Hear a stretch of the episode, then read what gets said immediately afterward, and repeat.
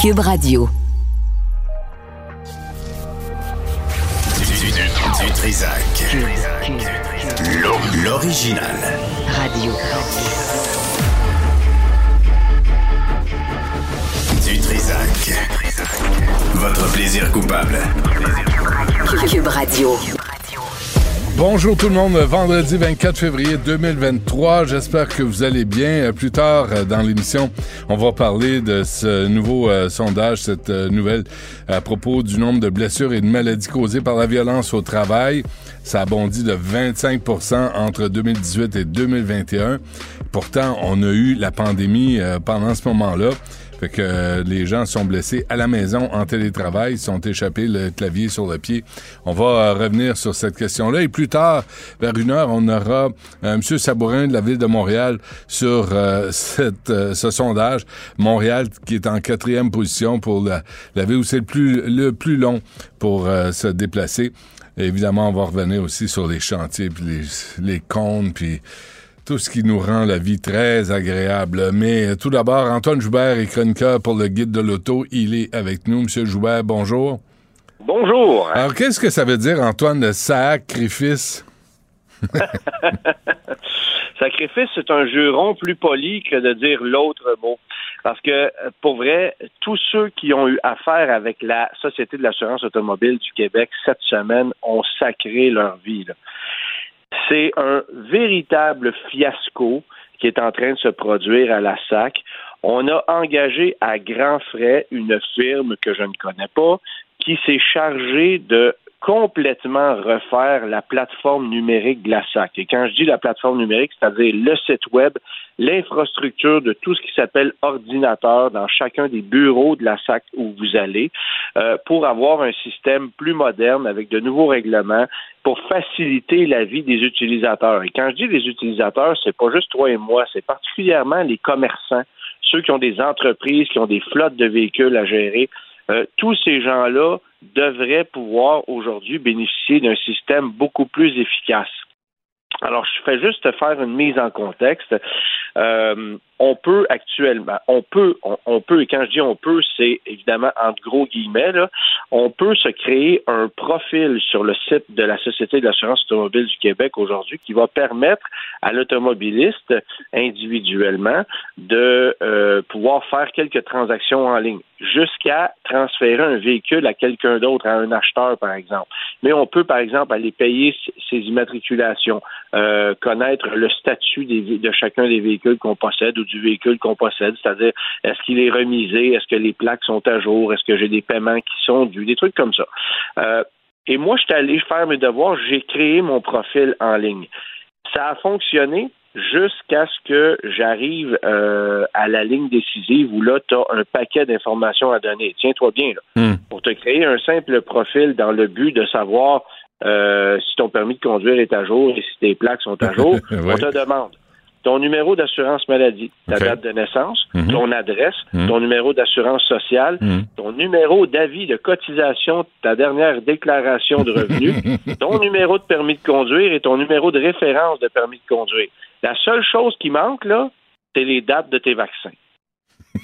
C'est c'est complètement cinglé, la quantité d'informations qu'il faut aller donner là pour un profil assez de base. Mais- Je comprends qu'il y a un niveau de sécurité à respecter. Là. Mais Antoine, Mais- c'est euh, Philippe euh, Richard Bertrand me disait ça aussi. Il fallait sortir quoi son vieux T4 Ben c'est ça, faut sortir son vieux T4. Et, et- et honnêtement, moi je vais être honnête avec toi, mm, tous ces papiers-là sont chez mon comptable, je les ai pas entre les mains.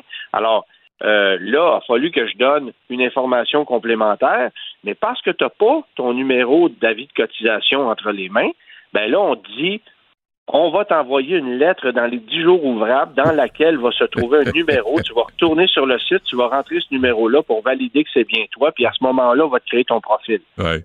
C'est c'est compliqué rare, là. Une lettre, Mais- une lettre euh, par le facteur, là, une, une lettre Oui, oui, une escargot. lettre, euh, pas ça, pas un, ça. Ça, pas un c'est fax, même pas un fax, là. Pas, pas un fax, pas un même courriel. Pas un page. Non, non, rien. Hey, ça se télégramme, rien de Et ça. là, attends, Euh, Antoine, c'est parce que là, on vient de payer pour mettre à jour la technologie de la SAC, mais il fonctionne encore par courrier, par Post Canada. Ah ben attends, écoute, écoute l'histoire la plus stupide. Alors, à partir de maintenant, et là, je l'ai vécu, j'ai, j'ai plusieurs amis, là, parce que euh, dans mon domaine, bon, j'ai beaucoup d'amis qui achètent, qui vendent des véhicules. Je le fais moi-même. J'ai même, euh, j'ai même donné des véhicules à des gens qui ont participé à l'émission Rouleau suivant, là, qui va passer plus tard. Je dois transférer ces véhicules-là à ces gagnants-là. Je suis pas capable de le faire. Euh, moi, j'ai des amis qui sont allés, j'en ai un en particulier. Alors, c'est présenté au bureau de la SAC hier matin à 7h30, faisait la file à l'extérieur. Quand le bureau a ouvert, ben, il est rentré, c'était le bordel à, à 4h30, quand le bureau a fermé, a fermé il n'était pas encore passé, puis il restait 30 personnes devant lui. Ah, 30 personnes? Mais t'es sûr qu'il n'était pas en file pour avoir un passeport? Il n'était pas en file pour avoir un passeport. Autre cas, j'ai un ami qui a, qui a, attendu plusieurs heures sur, sur place, et lorsqu'il a fini par avoir sa place au comptoir, lui s'était acheté une camionnette chez un commerçant. Euh, il était sur un transit. Alors là, il doit mettre le véhicule à son nom puis l'immatriculer. Le système a planté. Il n'a jamais pu faire sa transaction, puis il est reparti bredouille. Ah, ça se peut Parce que le problème est là. C'est pas que les, les, bureaux sont. Ouais, non seulement il y a énormément de demandes en ce moment, mais l'informatique fonctionne pas. Fait que tu viens pour faire une transaction et ça ne marche pas. Ça plante. Est-ce que... Il y a des gens qui sont chanceux puis ça fonctionne, mais, mais tu vas attendre. Est-ce que, heures, Antoine, est-ce que est-ce qu'il peut y avoir un recours collectif contre la SAC? Ben, en fait, moi, je pense que, bon, la SAC fait, fait, fait jamais grand-chose, mais là, ce que je trouve épouvantable, c'est que, tu sais, la SAC, c'est le gouvernement. Le gouvernement doit avoir des sources de revenus via, via la SAC, qui est, dans le fond, un percepteur.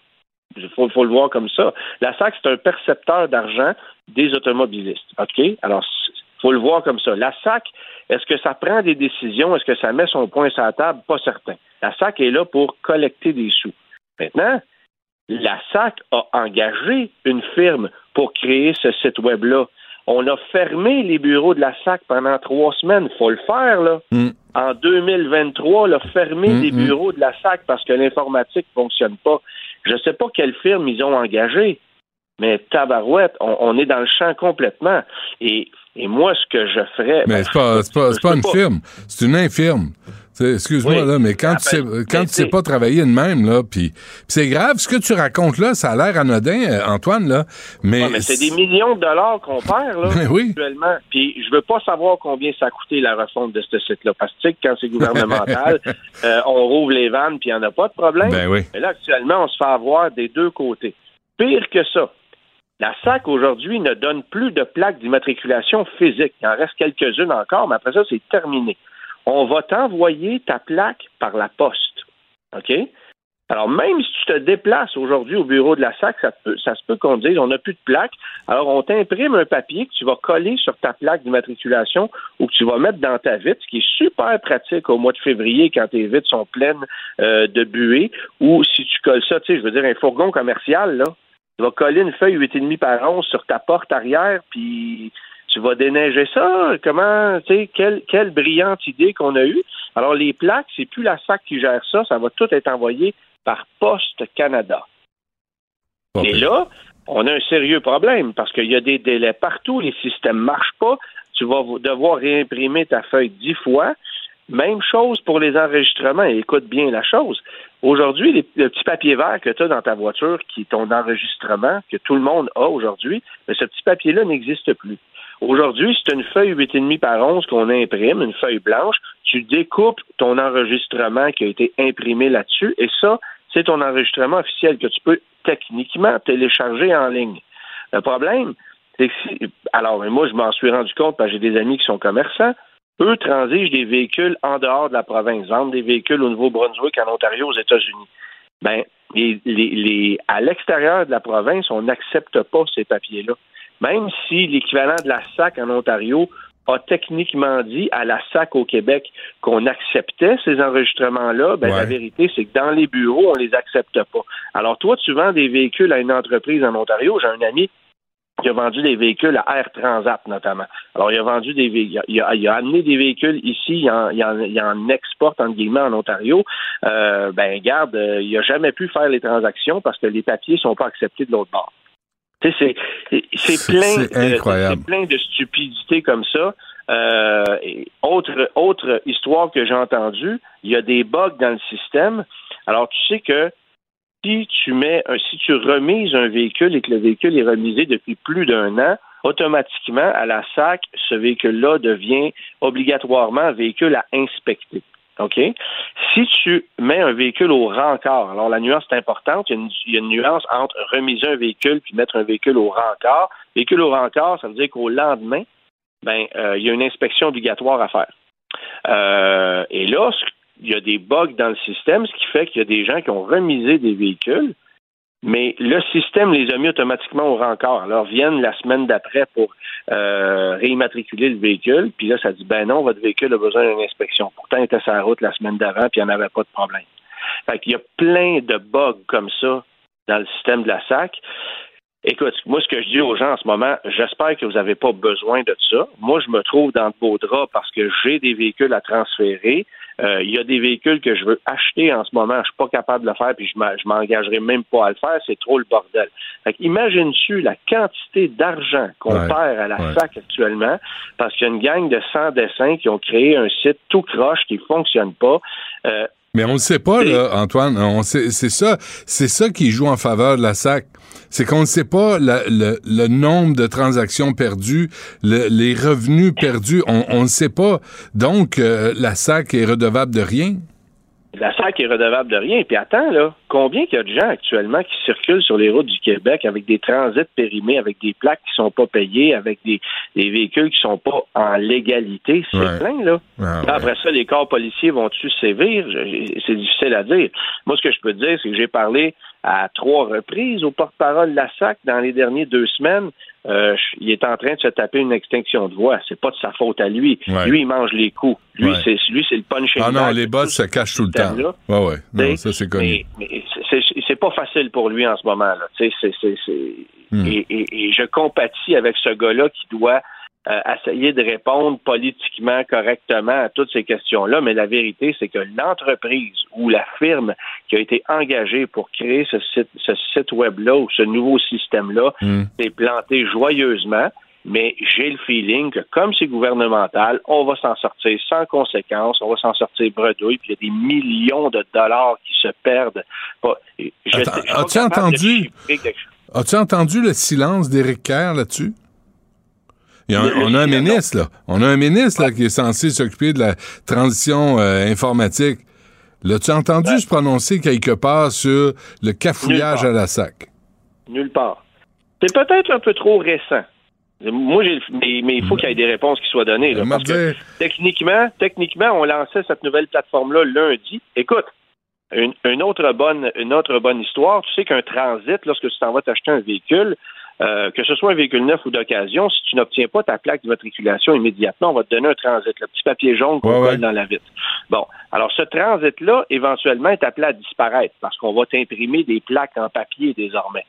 Mais actuellement, on est en transition, excuse-moi le jeu de mots. Alors, les, les, les marchands de véhicules d'occasion, les concessionnaires de véhicules neufs qui n'ont plus de plaques physiques vont donner des transits. Eh bien, vendredi de la semaine dernière, avant que le site soit en ligne, avant que le site soit mis à jour, euh, on a envoyé un courriel à tous les commerçants de véhicules au Québec en leur disant on va vous demander de donner deux ou trois transits à chacun des à chacune des personnes qui ont acheté des véhicules chez vous parce que parce qu'il est possible qu'il y ait des délais pour l'attribution d'immatriculation.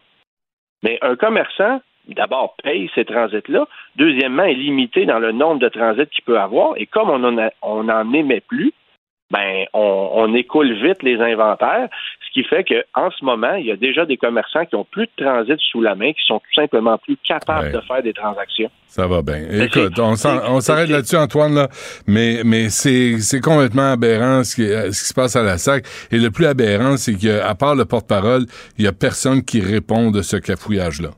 Non, c'est ça. J'espère qu'il va avoir une augmentation de salaire, lui, puis qu'ils vont aller piger son salaire dans, dans, dans les pertes encourues par, par le. En tout cas, je sais pas comment ils vont gérer tout ça, mais c'est épouvantable. En ce moment, c'est un vrai fiasco. Antoine euh, Joubert, merci. À la semaine prochaine. Plaisir, bye bye. Salut. Nicole Gibaud. Une chronique judiciaire. Madame la juge. On s'objecte ou on s'objecte pas? C'est ça le droit criminel. La rencontre, Gibaud du Trisac. Nicole, bonjour. Bonjour, Benoît. Bon, euh, d'abord, euh, rapidement, là, un mot sur- Oui. à propos de- du chauffeur d'autobus qui est accusé d'avoir tué deux enfants en fonçant dans une garderie à Laval. Oui, ben on attend aujourd'hui pour savoir si Pinel, l'Institut Louis-Philippe Pinel, a complété son rapport sur l'aptitude. Euh, Jusqu'à date, là, c'est ce qui avait été demandé. Donc oui, cinq jours pour euh, faire cette demande-là. Maintenant, on pensait que Pinel, moi en tout cas, j'étais sous l'impression que Pinel était surchargé, peut-être qu'il n'aurait pas eu le temps. C'est peut-être plus simple qu'on pensait. Alors on est en attente. Donc va-t-il être apte? S'il est apte, les procédures continuent. S'il n'est pas apte, ben on va certainement vouloir euh, euh, ben, il faut qu'il soit soigné, il faut qu'il redevienne apte avec la, peu importe, là, c'est des soins, ça, je ne m'y connais pas, mais euh, c'est que pour qu'on subisse un procès, ben, il faut être apte, il faut comprendre, il faut, Ouais. faut, faut être capable de réagir. Alors, on est en attente de ça ce matin. Bon. Et il y a une femme qui était au volant avec euh, quelques épices euh, dans sa sacoche. Non, mais c'est spécial. Au début, on n'avait pas vraiment toute hier quand j'ai vu ça, pas toute toute toute l'information, mais là, euh, elle est arrêtée. Alors, elle est arrêtée, elle est accusée, pas accusée de n'importe quoi. Là. Alors, les épices, ça semblerait semblerait. Évidemment, on, parle toujours de la présomption d'innocence. Semblerait du poivre de du poivre de Cayenne. Oui, ça va. Et si c'est le cas, ben c'est une agression armée, on- parce que c'est ça l'arme qui est le poivre de Cayenne. Ça peut être euh, un- une arme, c'est pas nécessairement un fusil, un couteau. Là, ça peut être bien des choses. Ouais. Ça peut être un véhicule automobile hein, aussi, là, parce que c'est c'est déjà arrivé d'accuser quelqu'un d'agression armée au volant d'un véhicule. Donc euh, ici, ça serait, mais tu sais, euh, on voit le vidéo là, il est Écoute, la rage au volant, on comprend là, que c'est dans le tapis. Maintenant, là, je pense qu'il n'y a plus personne qui a de patience sur les routes, mais j'ai rarement, moi aussi, je suis conducteur, on le voit, là. On voit en avant, en arrière, à côté, euh, on sent des frustrations exagérées souvent. Euh, écoute donc, quand t'es pris dans le trafic puis t'as 150 véhicules autour de toi, quand même tu klaxonnerais jusqu'à demain matin, ça va faire quoi, là? Ah non, ça marche pas, ça? Non, ça Ah, marche pas. Ça marche pas. Puis le Mais- poivre de mais- Cayenne non plus, by the way, là, mais ça marchera pas. il me semblait, Nicole, quand t'es pris dans un bouchon, là, mais si t'es en pick-up, tu peux rouler sur les autres pour te rendre Ah, à ouais. destination. Ben, ouais, très, Non. très bonne idée. Après ça, tu vas te faire, tu vas te faire accuser. En tout cas, regarde, j'ai trouvé ça assez aberrant comme situation pour l'amour. Qu'est-ce qui peut susciter quelqu'un euh, à agir de la pareille sorte? Mais euh, je pense qu'on en voit de tous les couleurs dans ce genre Ouais. d'agression armée. Bon, parle-nous de M. Ro- Robert Ben Miller. oui, ben oui. Robert Miller, Hum. c'est le monsieur, on en a déjà parlé ensemble, qui euh, a- avait un réseau, supposément d'un réseau de, de jeunes filles, parce qu'il est très, très, très riche, là. Et il y avait un réseau, on lui amenait des jeunes filles, euh, des mineurs surtout, beaucoup de sous qu'on leur donnait, beaucoup de cadeaux pour entretenir, euh, évidemment, ses pulsions euh, sexuelles à cet homme-là. Évidemment, il y a eu une enquête au criminel apparemment qui n'a pas débouché, mais là, on invite les gens, bon, ils vont reprendre, réouvrir, tout ça. Mais là, on n'est pas au criminel parce qu'il n'y a pas d'accusation qui n'ont jamais été déposées. Alors, tout ça n'a pas jamais été prouvé. C'est allégué. euh, par différentes personnes, mais il y en a beaucoup. Il y a différentes personnes qui ont témoigné à cet effet-là. Euh, il y a eu un reportage très intéressant à cet effet-là. Et euh, bon, on sait maintenant qu'une personne a déposé, puis les autres vont se joindre, ce qu'on appelle un recours collectif. En matière d'agression sexuelle pour des mineurs. Ça me rappelle énormément le, recours collectif des courageuses. J'ai juste peur qu'on n'ait pas pris le bon véhicule. On verra parce que je, je ne connais pas les tenants et aboutissants de ce recours et pourquoi et comment, puis qu'est-ce qu'on a mis dans ce recours-là. J'ai pas la, la, Mais- la mais, requête devant moi. Qu'est-ce que tu veux dire par véhicule? Ben, je, je, je vais, je vais l'expliquer un peu. C'est que ces filles-là, c'est des agressions sexuelles auxquelles elles ont été soumises sans leur consentement, etc. Et chacune de ces victimes-là va avoir une histoire, un temps, une époque, une, une- une- ils ont des âges différents, puis peut-être à des endroits différents. Dans les courageuses, les courageuses, c'est les personnes, toutes les, les, les dames qui avaient poursuivi Gilbert Rozon dans un recours collectif. Et ils se sont fait dire par, évidemment, les tribunaux, écoutez, c'est pas qu'on vous croit pas. C'était bien, bien important qu'on on insiste sur le fait que ce n'est pas du tout parce qu'on vous croit pas. Mais il y a tellement de différences entre les, entre les éléments allégués pour l'une pour l'autre, les endroits, les âges, les ci, les ça. Donc, les faits pour un, un recours collectif devrait à peu près, c'est pas pareil comme une institution catholique ou, ou une autre religieuse euh, où on était dans un couvent où tout le monde c'est c'est la même chose. là. Mais ici, c'est à différents endroits, dans différentes époques. En tout cas, pour les courageuses, c'était ça. Puis la Cour d'appel avait indiqué que c'est pas le bon véhicule. Puis moi, j'avais toujours euh, euh, fait l'image que ces dames-là, pour des pour des raisons financières évidentes, avaient pris un autobus, mais la Cour d'appel a dit vous devriez prendre chacun votre véhicule. Et c'est pas parce qu'on vous croit pas. Au contraire, vous ferez vos démonstrations devant le tribunal, chacune de vous, si vous décidez de poursuivre en civil, parce que c'est pas un, recours criminel.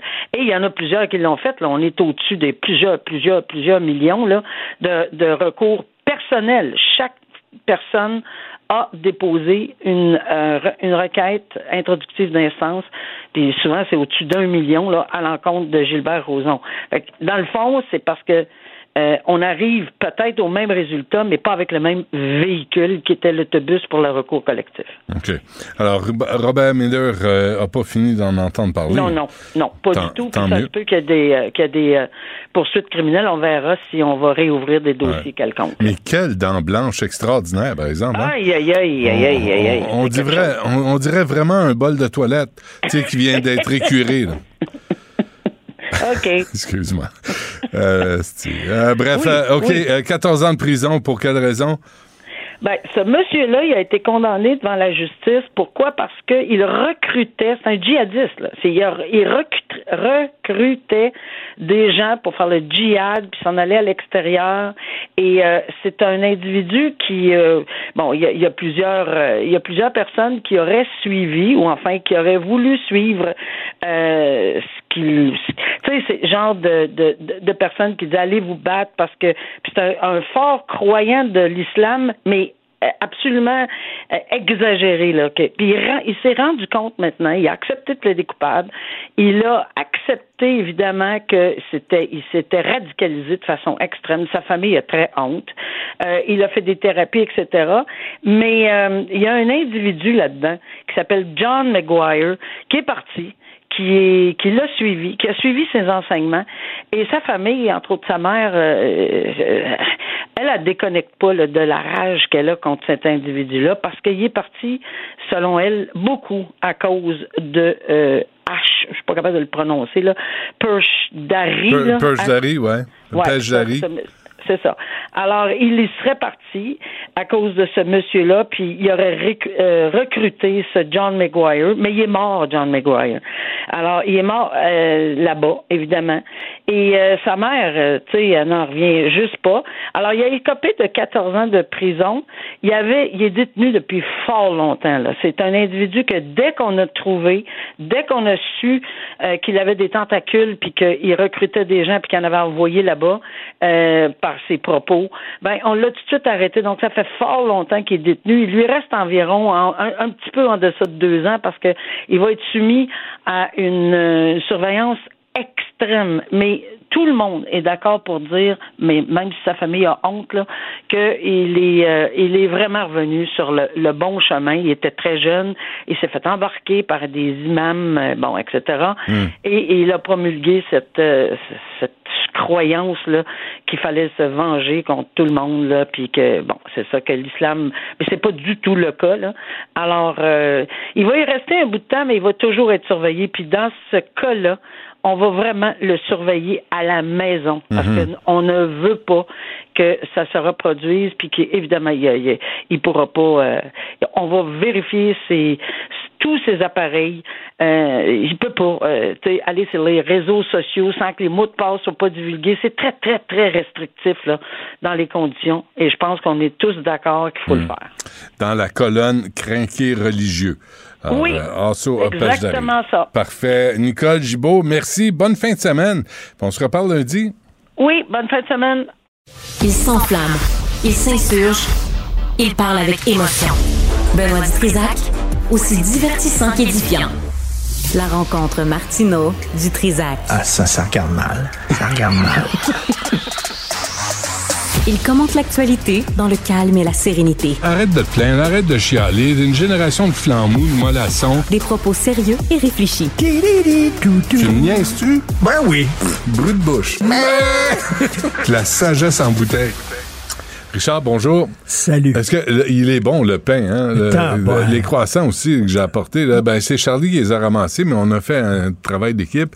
Mais euh, puis là, Charlie C'est le fun d'apporter des trucs comme ça à son équipe. Je fais ça souvent. oui, ben justement, on a, on a, on a quelque chose à te faire écouter, mais ça, c'est, ce n'est que pour toi. Vas-y, Charlie. Mon pauvre argent Mon pauvre argent Mon cher ami On m'a privé de toi, et puisque tu m'es enlevé, j'ai perdu mon support.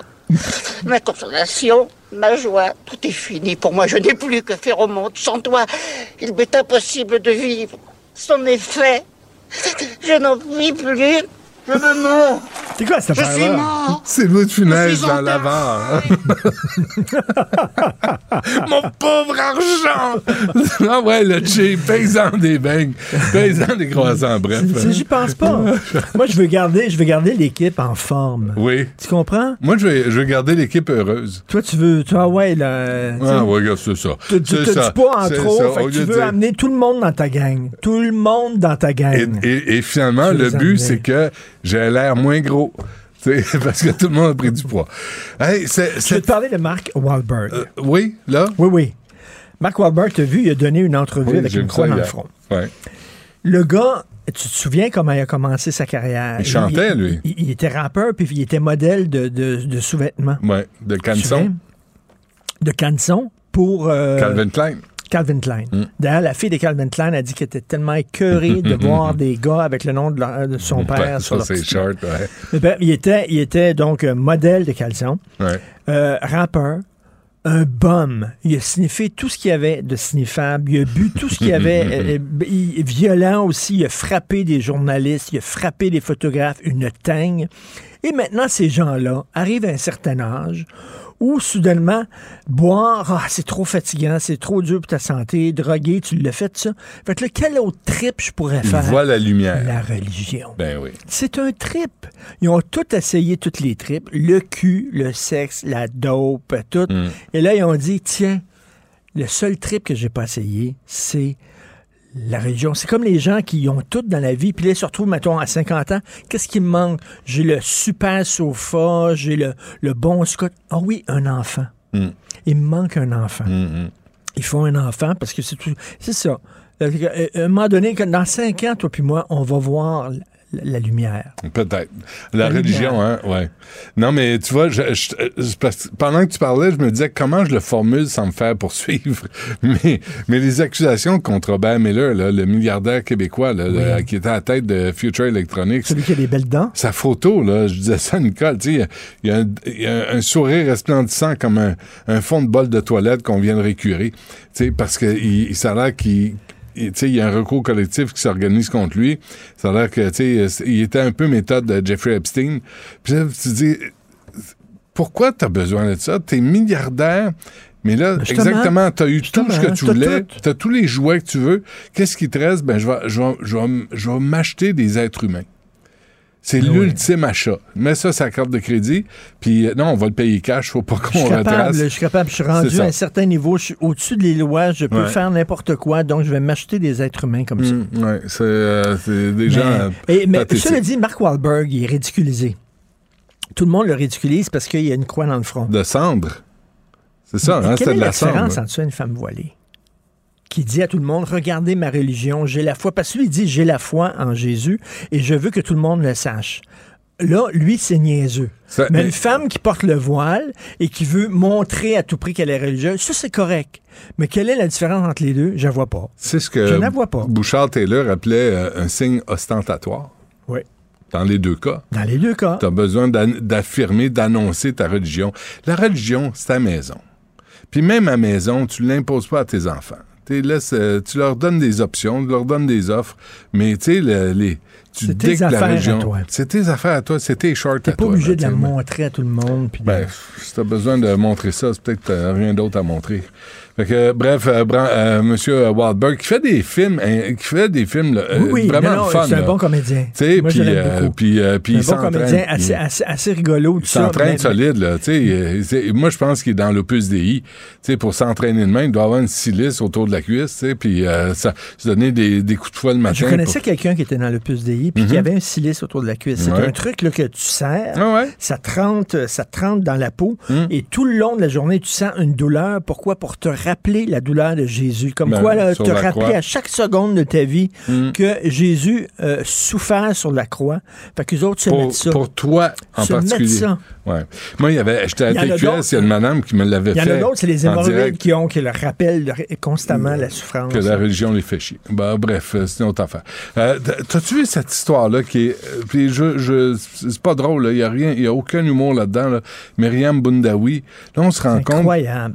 Euh, on se rend compte Une elle- chicane de stationnement. 15 ans, elle se fait tirer dans la tête, puis on on peut pas avoir plus de sympathie pour la, la famille, là, pour la famille de Mme Bendawi, là, cette jeune euh, Myriam C'est quoi Bendawi. cette affaire-là de chicane, de te stationner dans ma place Ça, de c'est la stationnement? culture de douchebag qui dit si t'es un homme, tu vas sortir, puis là, moi, je connais du monde, m'a te péter à la gueule. Et là, ils sont pas capables de se parler, de négocier des places de stationnement.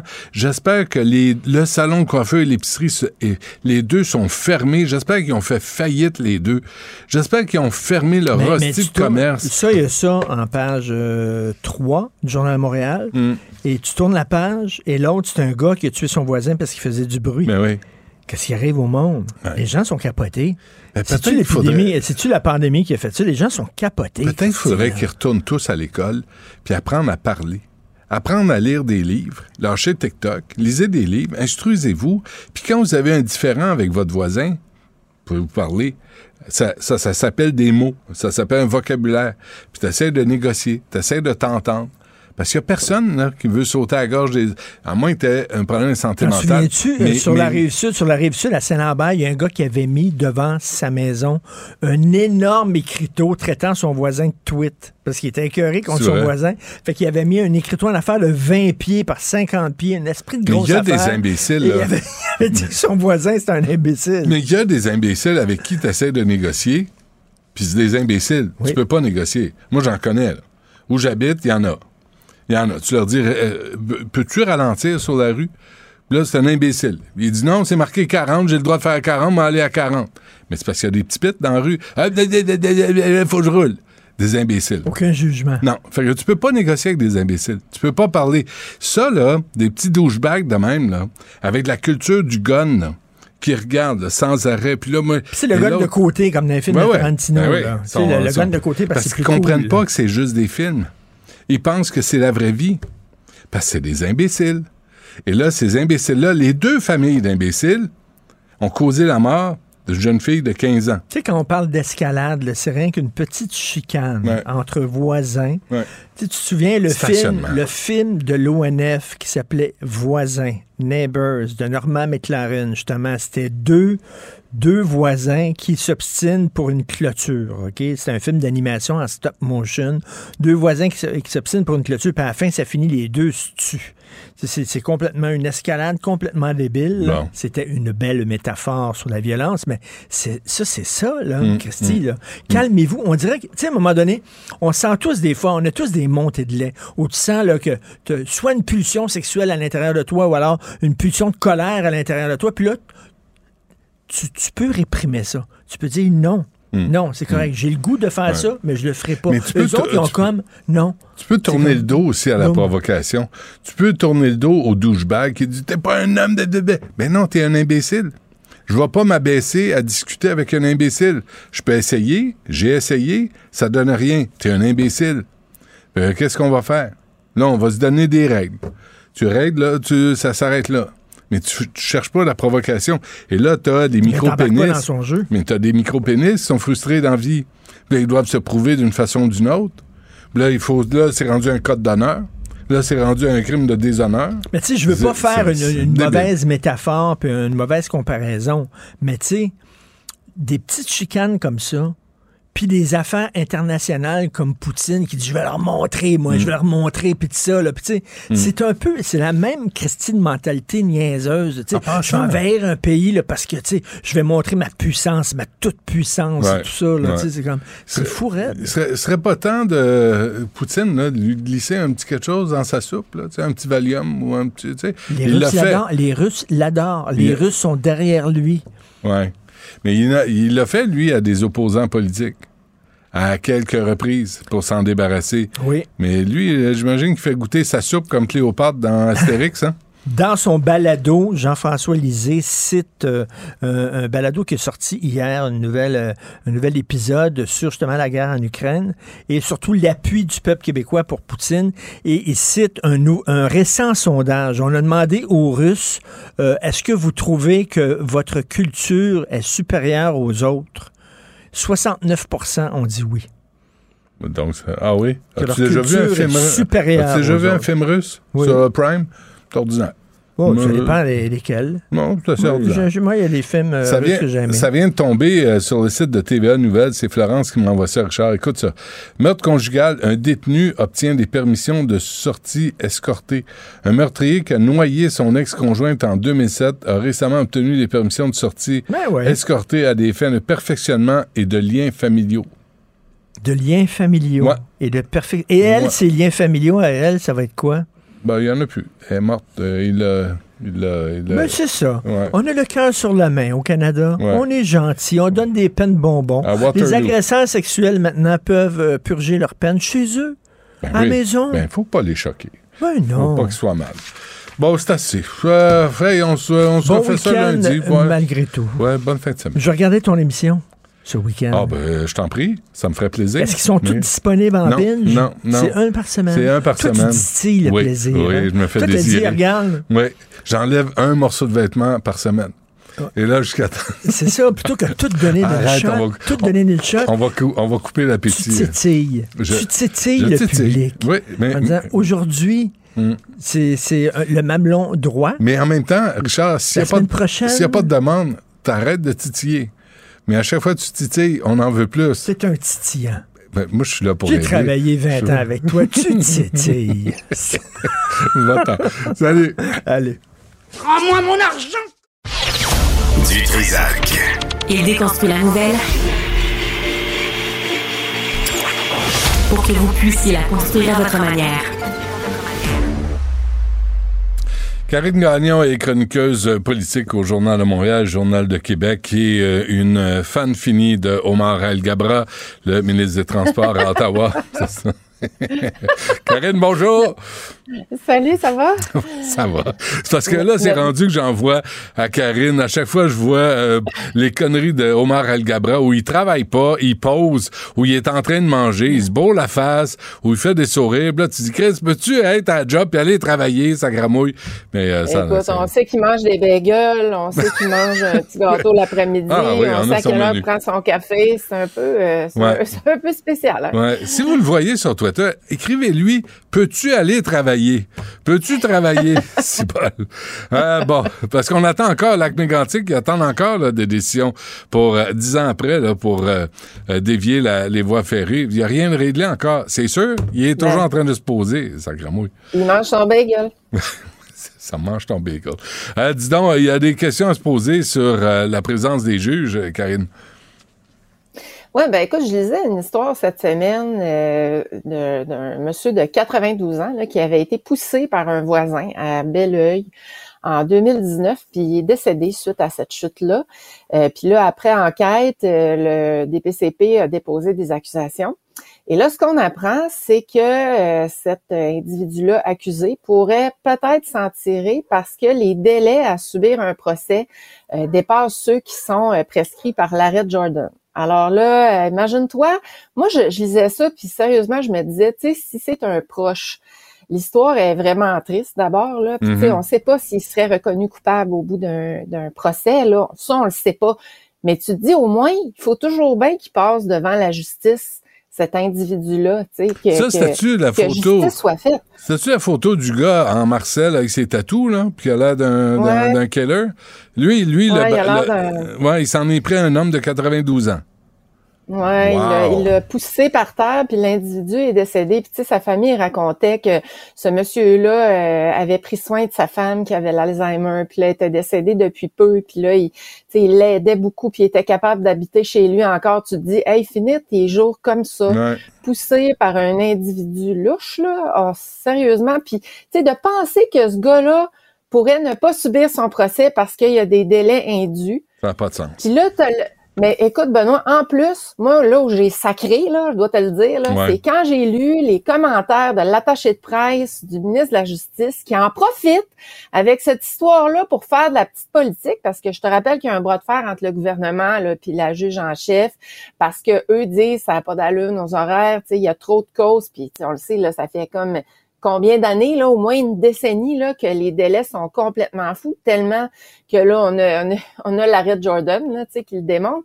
Puis eux, ils essaient de s'en laver les mains en disant, ben non, mais ça, c'est à cause des juges, là, qui ont révisé leur horaire, alors que le gouvernement a perdu en cours là-dessus parce Mm. que euh, le juge a déterminé, a démontré que non, non, c'était pas ça, là, les délais. euh, on- le gouvernement est pas capable de démontrer que c'est le nouvel horaire des juges qui fait en sorte qu'il y a des délais indus. Tu sais, le, tout ce que l'attaché de presse trouve à répondre, c'est ça. Parce que, tu sais, la famille disait, on sait plus finalement à quel sens se vouer, on essaie d'avoir, euh, de, de s'assurer que justice soit faite. Puis là, ils disent, on s'est adressé finalement au ministre de la Justice, puis elle a répondu ça. Sérieusement. Ouais, mais les là. juges disent quoi en même temps, là? Parce qu'ils sont là pour travailler. Puis, euh, Ils sont là pour travailler, mais écoute, ce qu'ils ce qu'ils disent eux là, c'est que euh, ben d'abord, tu sais, tu veux pas être jugé par un juge qui en a plein ses bottes, puis qui, qui, écoute, il y a, il y a des délais tellement importants que on, on tu sais, on dépasse là dans ce cas-là le procès, l'acte s'est passé en 2019. Ben oui. Le procès irait en 2024 parce que le juge du district est le seul à siéger présentement. Ça n'a pas de sens. Euh, il y a eu une erreur dans la transmission des dossiers. Il y avait deux individus qui s'appelaient euh, pareil. Mais tu sais, là, on est rendu en 2024. Fait que c'est clair que cet accusé-là, il a tout devant lui pour dire je vais invoquer l'arrêt de Jordan. OK, moi, je connais Imagine! rien. Karine, je connais rien, mais et si les juges disaient, là, on va arrêter de reporter des, des, euh, des procès à des dates ultérieures parce que l'accusé a mal aux cheveux, euh, parce que son avocat vient de changer de voiture, parce que toutes sortes de niaiseries. Si les juges commençaient à dire, voici, on trace la ligne, t'es convoqué, c'est le procès, puis si t'es pas prête, ben, on va procéder pareil. À un moment donné, tu sais, on, on accepte, Ben, on accepte toutes sortes de demandes futiles.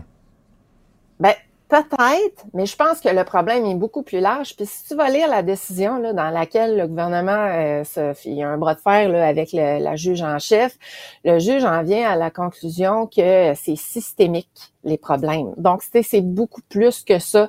Ça fait aussi plusieurs gouvernements que ça dure, qu'on voit qu'il y a des problèmes de délai, il n'y a pas suffisamment de juges. Tu sais, on peut pas leur demander de siéger jour et nuit, on peut pas leur demander de rendre des jugements euh, qui ont pas d'allure parce qu'ils ont trop de causes puis sont pressés. Tu sais, tu comprends, c'est quand même délicat rendre un jugement. Donc, ça peut... C'est vrai qu'il y, a- il y a des choses Mais, qui ont OK, pas de bon mais quels Il y sont a des les- avocats qui abusent. Mais quelles sont les données là, sur les juges, là, le temps qu'ils prennent en moyenne pour euh, rendre un jugement, pour délibérer? Est-ce qu'on peut avoir des données pour qu'on puisse se faire une, une idée où il faut prendre la parole des juges comme la parole sainte?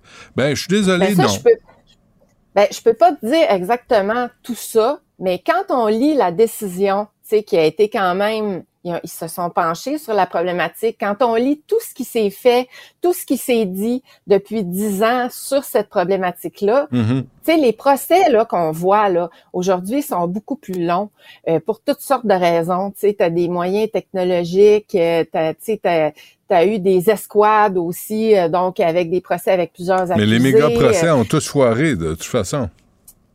Ben oui, ça c'était pas vraiment une bonne idée finalement, ce que ça a démontré les méga procès. Ouais. Mais ça a occasionné des délais. Euh, tu sais, les moyens ont changé, euh, donc ça, ça peut pas continuer à fonctionner comme ça. En tout cas, moi, je, si si j'étais même chose, si j'étais accusé, je voudrais Ouais. pas qu'un juge euh, les deux yeux dans le même trou, qui est dans un système qui fonctionne pas. Qui veut s'en la débarrasser. le système de justice, Benoît, est malade. Puis, ben, c'est ça qui veut s'en débarrasser pour dire go, go, go, là. Mm. On a des quotas, tu sais. Je veux dire, ça tient pas debout non plus.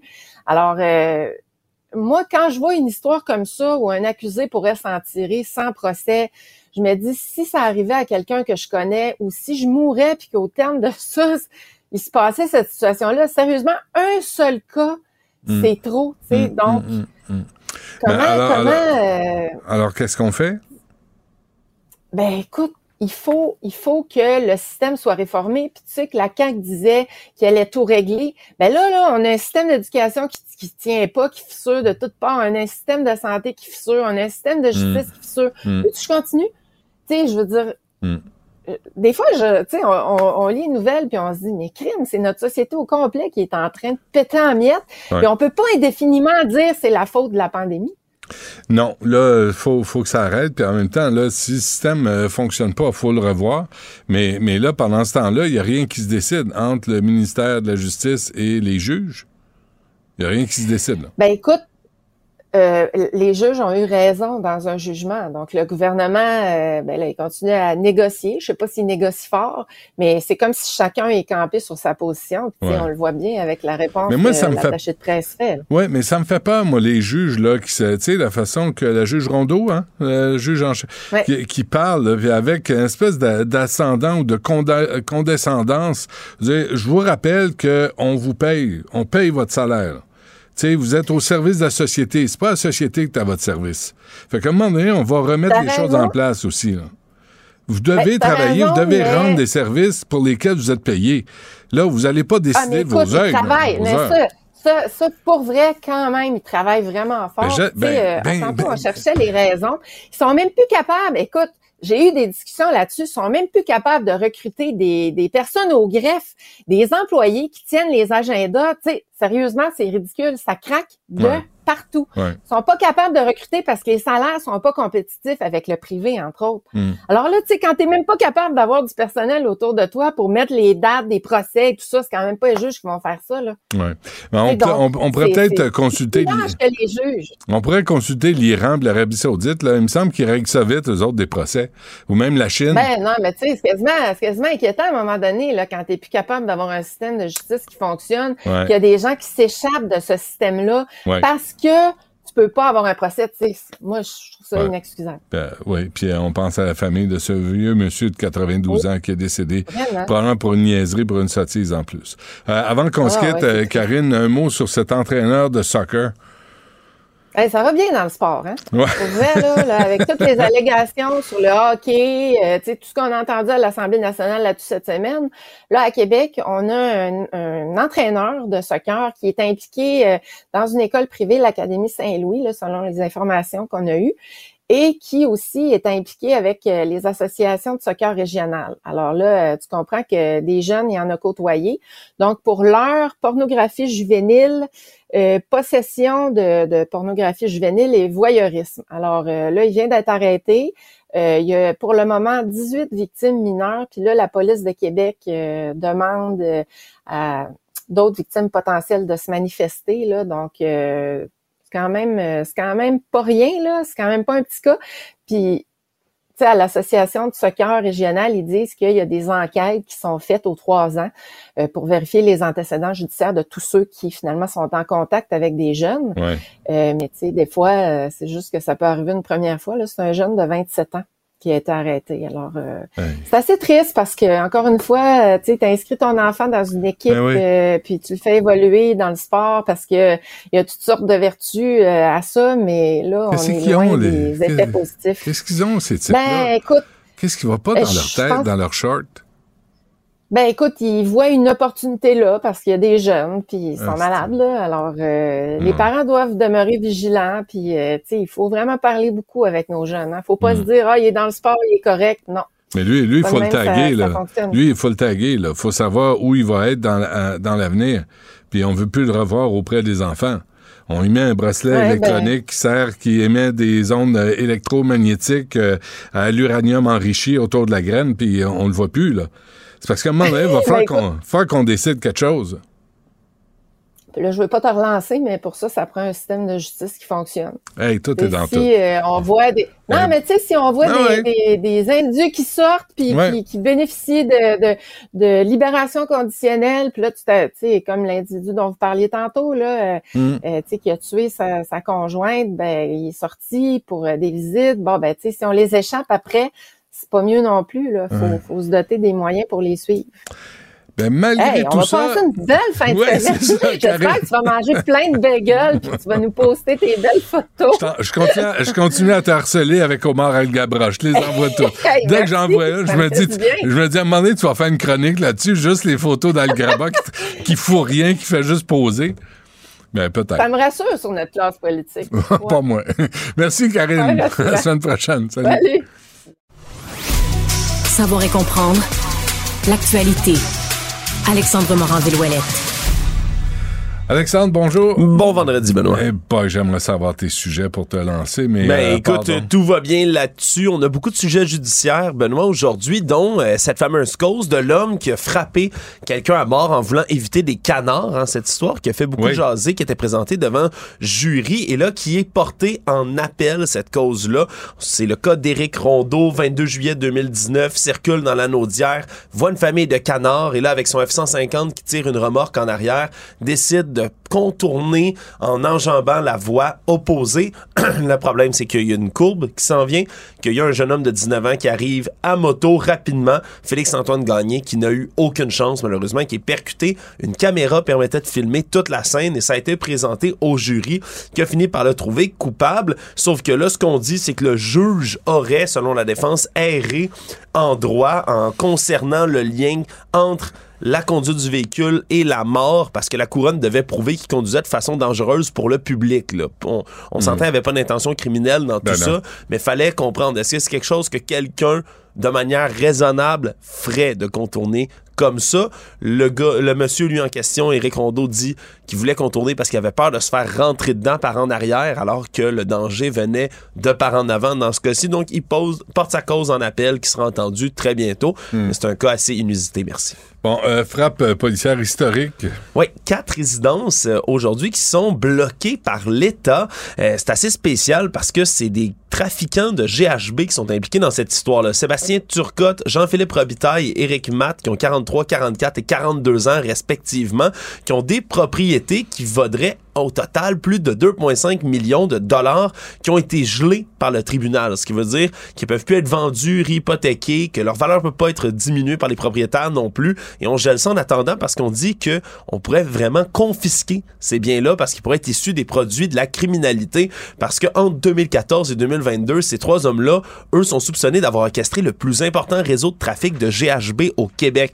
Quand on dit important réseau, là, valeur de revente entre 280 et 860 millions de dollars. C'est vraiment énorme comme valeur de revente, là, presque un milliard comme ça là, de dollars en GHB.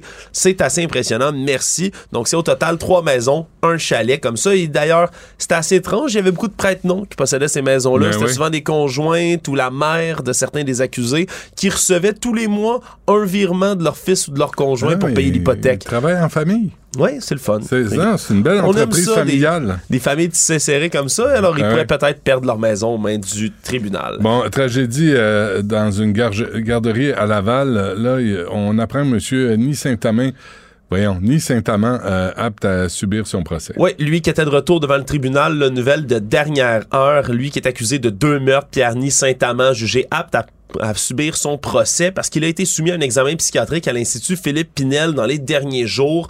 Et là, aujourd'hui, était devant le tribunal au palais de justice de Laval pour connaître les résultats de tout ça. Parce qu'au départ, il avait été jugé trop instable mentalement pour se présenter devant le juge. Je rappelle qu'il fait face à deux accusations de meurtre au premier degré, accusation de voie de fait grave et tentative de meurtre sur les occupants de la garderie pour cette tragédie là, survenue le 8 février dernier. On va dire aussi le nom, il faut les rappeler, le petit Jacob Gauthier, 4 ans, et Maeva David, 5 ans, qui ont perdu la vie malheureusement.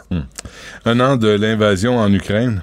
Ouais, c'est aujourd'hui cet euh, anniversaire emblématique et bien triste qui a été souligné un peu partout dans le monde. Les drapeaux ukrainiens qui sont levés sur les parlements un peu partout. Et le président ukrainien Volodymyr Zelensky, lui, qui a dit souhaiter cette année une victoire contre la Russie s'il reçoit des livraisons de matériel des Occidentaux à temps. Il dit si tout le monde tient parole, que ça arrive dans les délais, on est en train de travailler sur une contre-offensive, on vous promet, on veut gagner cette année. Le problème, évidemment, c'est que la Russie a promis la même chose aussi de gagner Ben dans ouais. l'année. Ils ont même dit être prêts à se rendre jusqu'aux frontières de la Pologne, c'est-à-dire traverser d'un bord à l'autre l'Ukraine. Et c'est drôle parce que ben, le premier ministre polonais, lui, est en visite à Kiev au même moment pour annoncer des livraisons de chars de combat. Il a même dit qu'elle qu'elle allait être prêt à former, là, du côté des Polonais, former des pilotes de F-16 pour l'Ukraine si jamais on leur donne des avions, chose qui est réclamée depuis longtemps par le premier ministre de la euh, de l'Ukraine. Et autre phénomène qui est drôle aussi pour souligner aujourd'hui, je dis que c'est drôle, évidemment tout ça c'est une tragédie, mais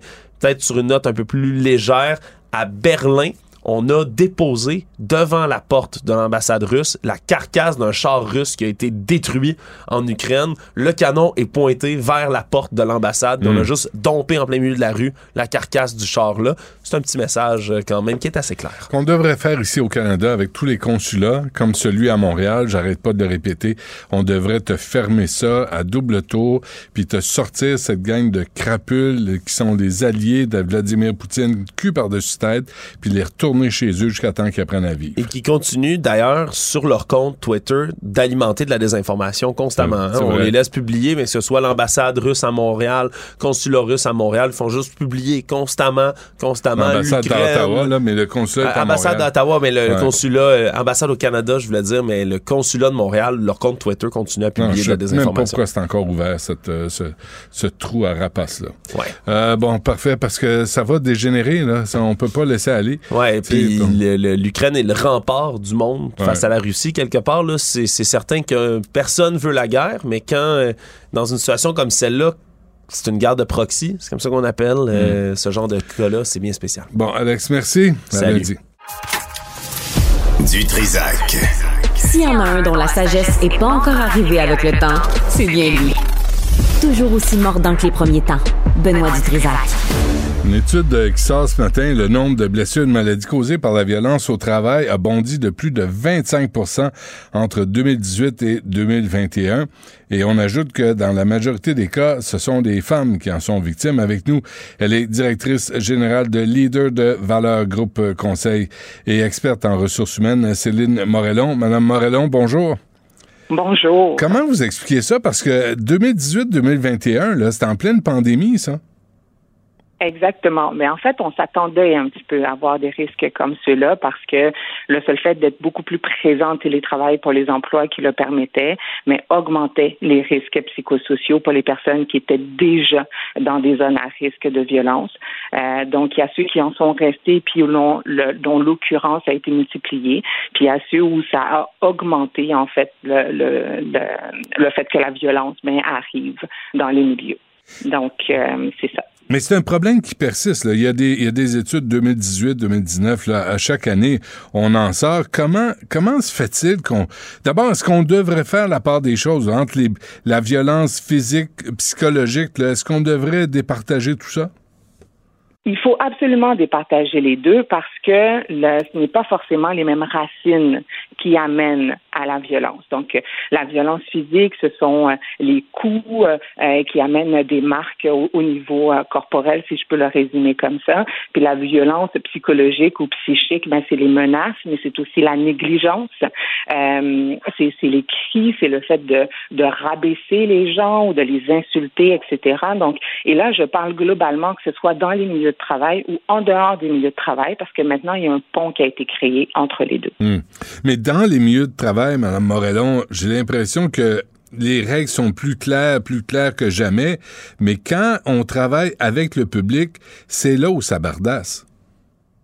Les règles sont claires, oui, parce que de plus en plus, les encadrements, les programmes ont fait qu'on est venu définir les comportements qui étaient adéquats et les comportements qui ne l'étaient pas. Par contre, avec la nouvelle loi 51, on voit bien qu'on accepte le fait que la vie en dehors du travail a un impact sur le milieu de travail. Il faut que les employeurs le prennent en considération. Et oui, c'est beaucoup plus à risque pour les personnes qui ont un contact avec le public, public qui, lui, n'a pas forcément intégrer les règles du milieu de travail dans lesquelles euh, ils sont servis. Donc, on vit avec les précautions à prendre. Mais c'est à l'employeur aussi de former adéquatement ses intervenants en fonction du type de public qu'il accueille. On ne peut pas tout prévoir, mais définitivement, il faut faire preuve de prévention puis analyser les gens que l'on sert pour savoir si les risques sont élevés ou faibles et prendre les mesures conséquentes. On dirait que le public n'a pas reçu le mémo, hein? c'est à peu près ça. Puis malheureusement, il y a aussi une augmentation hein, de, de de la violence, notamment au niveau psychologique et psychique. Euh, Peut-être parce qu'il y a une plus grande sensibilité aussi, non pas pas sensibilité dans le fait où on est plus sensible comme personne, mais une plus grande sensibilité de par une plus grande connaissance de la machine mm. humaine et de la machine psychologique. Donc, veut, veut pas, quand les intentions ne sont pas les bonnes, ben on, on, on multiplie les risques. Et même lorsque les intentions sont bonnes, mm. mais l'impact peut avoir, peut être énorme. Donc, on fait juste regarder ce qui se passe sur les réseaux sociaux. L'intention n'est pas forcément malveillante, mais l'impact à répétition de se faire dire des choses, euh, de se faire euh, insulter même de façon insidieuse euh, ben, peut amener quelque chose de vraiment violent interne pour, pour les personnes qui le reçoivent. Vous avez, vous avez mentionné la vie à l'extérieur du travail, du milieu de travail, mais ça, ça relève pas de l'employeur?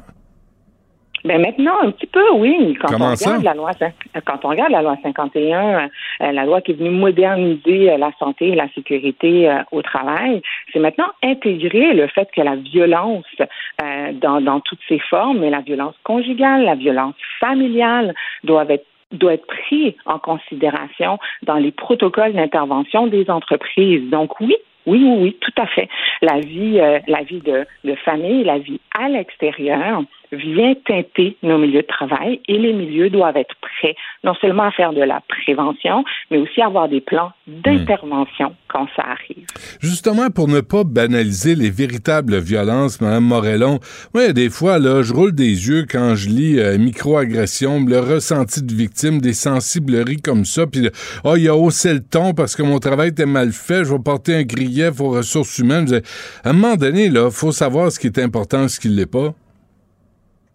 Mais en fait, moi, j'aimerais amener une, petite nuance par rapport à ça. Il n'y a pas de petite violence, OK? Il n'y a pas de, de petite et de grande violence. Il y a des petits et des grands impacts. Donc, c'est là où il faut faire la différence entre les deux. Puis pareil, là, quand on parle du fait de prendre en compte le ressenti des victimes, c'est la même notion qui est utilisée au niveau du harcèlement psychologique et sexuel. Le ressenti des victimes est important. Non, mais attendez, attendez. Harcèlement sexuel, là, si t'écœures euh, ta, ta collègue de travail, si tu lui pognes les faits de... On comprend c'est quoi. Si tu fais des blagues de cul sans arrêt, ça, on comprend ça. Mais si t'arrives à quelqu'un me dis, parce que ton travail est mal fait, c'est pas la première fois, ben, la personne va commencer à jouer à la victime, puis à, faire des sensibleries, puis dire, mon Dieu, t'es pas fin parce que tu dis que mon travail est pas fait. À un moment donné, il faut être capable aussi de dire la réalité, de dire, travail bien fait, travail pas fait, euh, tu te comportes comme du monde, tu te comportes pas comme du monde. Là, on dirait que le dialogue est impossible. Euh, non, faut faire attention. Effectivement, quand on gère, il y a vraiment un cadre de gestion. Un gestionnaire, il gère, il gère. Quand on gère, les règles sont assez claires. Lorsqu'on tombe et qu'on parle à ce moment-là de violence ou qu'on parle de harcèlement, on est ailleurs. On sort du cadre de gestion et on tombe à ce moment-là dans des comportements qui sont inappropriés au travail. Mhm. On n'est pas censé aller au travail et filer mal. Donc, sensible ou pas, très perceptible ou pas des interventions des autres, on n'est pas censé aller au travail puis filer cheap. Non, mais faut être capable, faut, faut avoir un peu de résilience. Il Faut, faut arrêter de s'effondrer. Au moins, il y, y, en a des conflits entre les collègues de travail. Là. Ça existe partout, hein, Morellon. Là. Vous n'avez vécu certainement. Moi, j'en ai vécu. Faut pas s'effondrer à, la, à la première euh, différence d'opinion.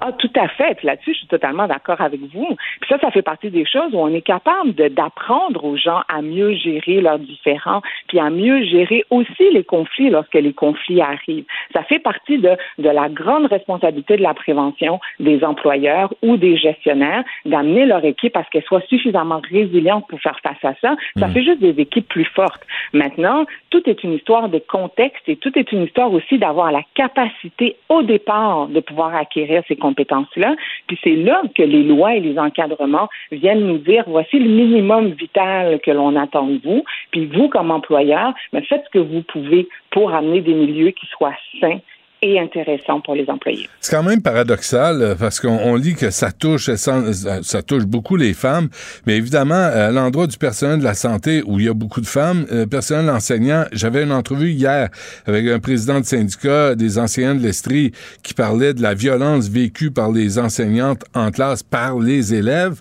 Euh, Christian Dubé euh, disait vouloir être un employeur de choix. Que doit faire le- aujourd'hui face à cette nouvelle-là Que doit faire le gouvernement du Québec, qui est l'employeur euh, du personnel de la santé et des enseignants? Mais comme tout employeur, là, il y a trois axes d'intervention à avoir. Le premier, c'est la prévention. Donc, on doit former là où on a du contrôle. On doit former le maximum de personnes, sensibiliser le maximum de personnes, les rendre compétents pour faire face à ce genre de situation. Le deuxième axe, c'est celui de l'occurrence, donc de traiter le risque. Donc, pour ça, il faut aller identifier les zones à risque. On peut pas juste se dire, ah ben ça arrive, ah tout bad, on n'avait pas pu le prévoir. Faut analyser la situation, identifier les risques et les prendre en considération et adapter le travail en fonction des risques. Puis le dernier axe, c'est celui de quand ça arrive, on fait quoi? Ça prend un plan d'intervention, ça prend un plan de contingence, ça prend un plan d'urgence et les trois doivent être traités en parallèle. On peut pas juste faire un ou faire l'autre. Et le gouvernement doit faire exactement comme tous les employeurs. S'il veut protéger les gens de façon adéquate et ses employés de façon adéquate, il faut qu'il traite ces trois axes-là de façon parallèle avec la même énergie. Puis pire encore, quand on est le gouvernement, on est conscient des risques pardon, des risques psychosociaux de la société dans laquelle on vit. Mhm. Donc, il faut aussi agir là-dessus en termes de prévention au niveau de la clientèle. Donc, on ne peut pas seulement mettre l'emphase sur les employés qui reçoivent la violence ou qui reçoivent les actes, il faut aussi agir en prévention au niveau de la société pour dire qu'il y a des choses qui ne se font pas. Point. Ouais. Donc, envoyer le mémo. Tout à fait. Envoyer le mémo par Et une campagne de sensibilisation et d'information. Et quand vous faites, euh, quand vous êtes en interaction avec des gens qui travaillent, soit dans le domaine de la santé ou de l'enseignement, ben respectez-les, puis euh, les mains dans vos poches, puis euh, pas d'insultes et pas d'injures. Tout à fait. Puis d'agir directement dans les milieux concernés, puis Mm. d'aller les soutenir dans les milieux avec les organismes qui y sont présents. Bon. C'est vraiment la clé. On fera ça ensemble, euh, Morellon, là, cette euh, campagne-là. Hein? Ça, va, ça va passer par là, là, on va y régler les problèmes. non, mais c'est grave. Puis, euh, mais vous avez tellement raison. Là, les femmes ne doivent pas se sentir mal non plus. Là, dans le cas des femmes, d'aller travailler puis d'avoir peur de se faire bardasser. Là, on vit plus dans ce genre de société-là. Exactement. Parfait. Céline Morellon, euh, merci à vous. À la prochaine. Je vous en prie, au revoir. Écoute, Benoît, je te l'annonce en exclusivité aujourd'hui. Arrêtez les communications à un moment donné, là. À chaque crise internationale. Antoine Robitaille. Il y en a un qui m'a écrit hier, qui m'a dit que j'étais nazi. Antoine a toujours plein de choses à dire et c'est pour ça qu'on l'aime. Philippe Vincent Foisy. Quitte à subir ces effets-là et subir ces conséquences-là pour nous aussi. La rencontre. Offenser, qu'on ose poser une question et remettre en question les décisions. Écoute, de... j'en revenais On peut pas. rien dire. On peut plus rien On dire. peut plus rien dire. Surtout dans la, La rencontre Robitaille, Foisy. Bonjour à vous deux. oui, bonjour. Euh, avant toute chose, là, je sais, euh, Legault est à Terre-Neuve, je sais tout ça, là, mais euh, on n'a pas parlé à Philippe Vincent ce matin, Antoine non plus. euh, c'est euh, le triste anniversaire là, de l'invasion Ben de, de l'Ukraine par la Russie. Je sais que tu as fait une entrevue ce matin, euh, Philippe Vincent, mais ça, ça a quand même changé le monde là, cette année. Ah oui.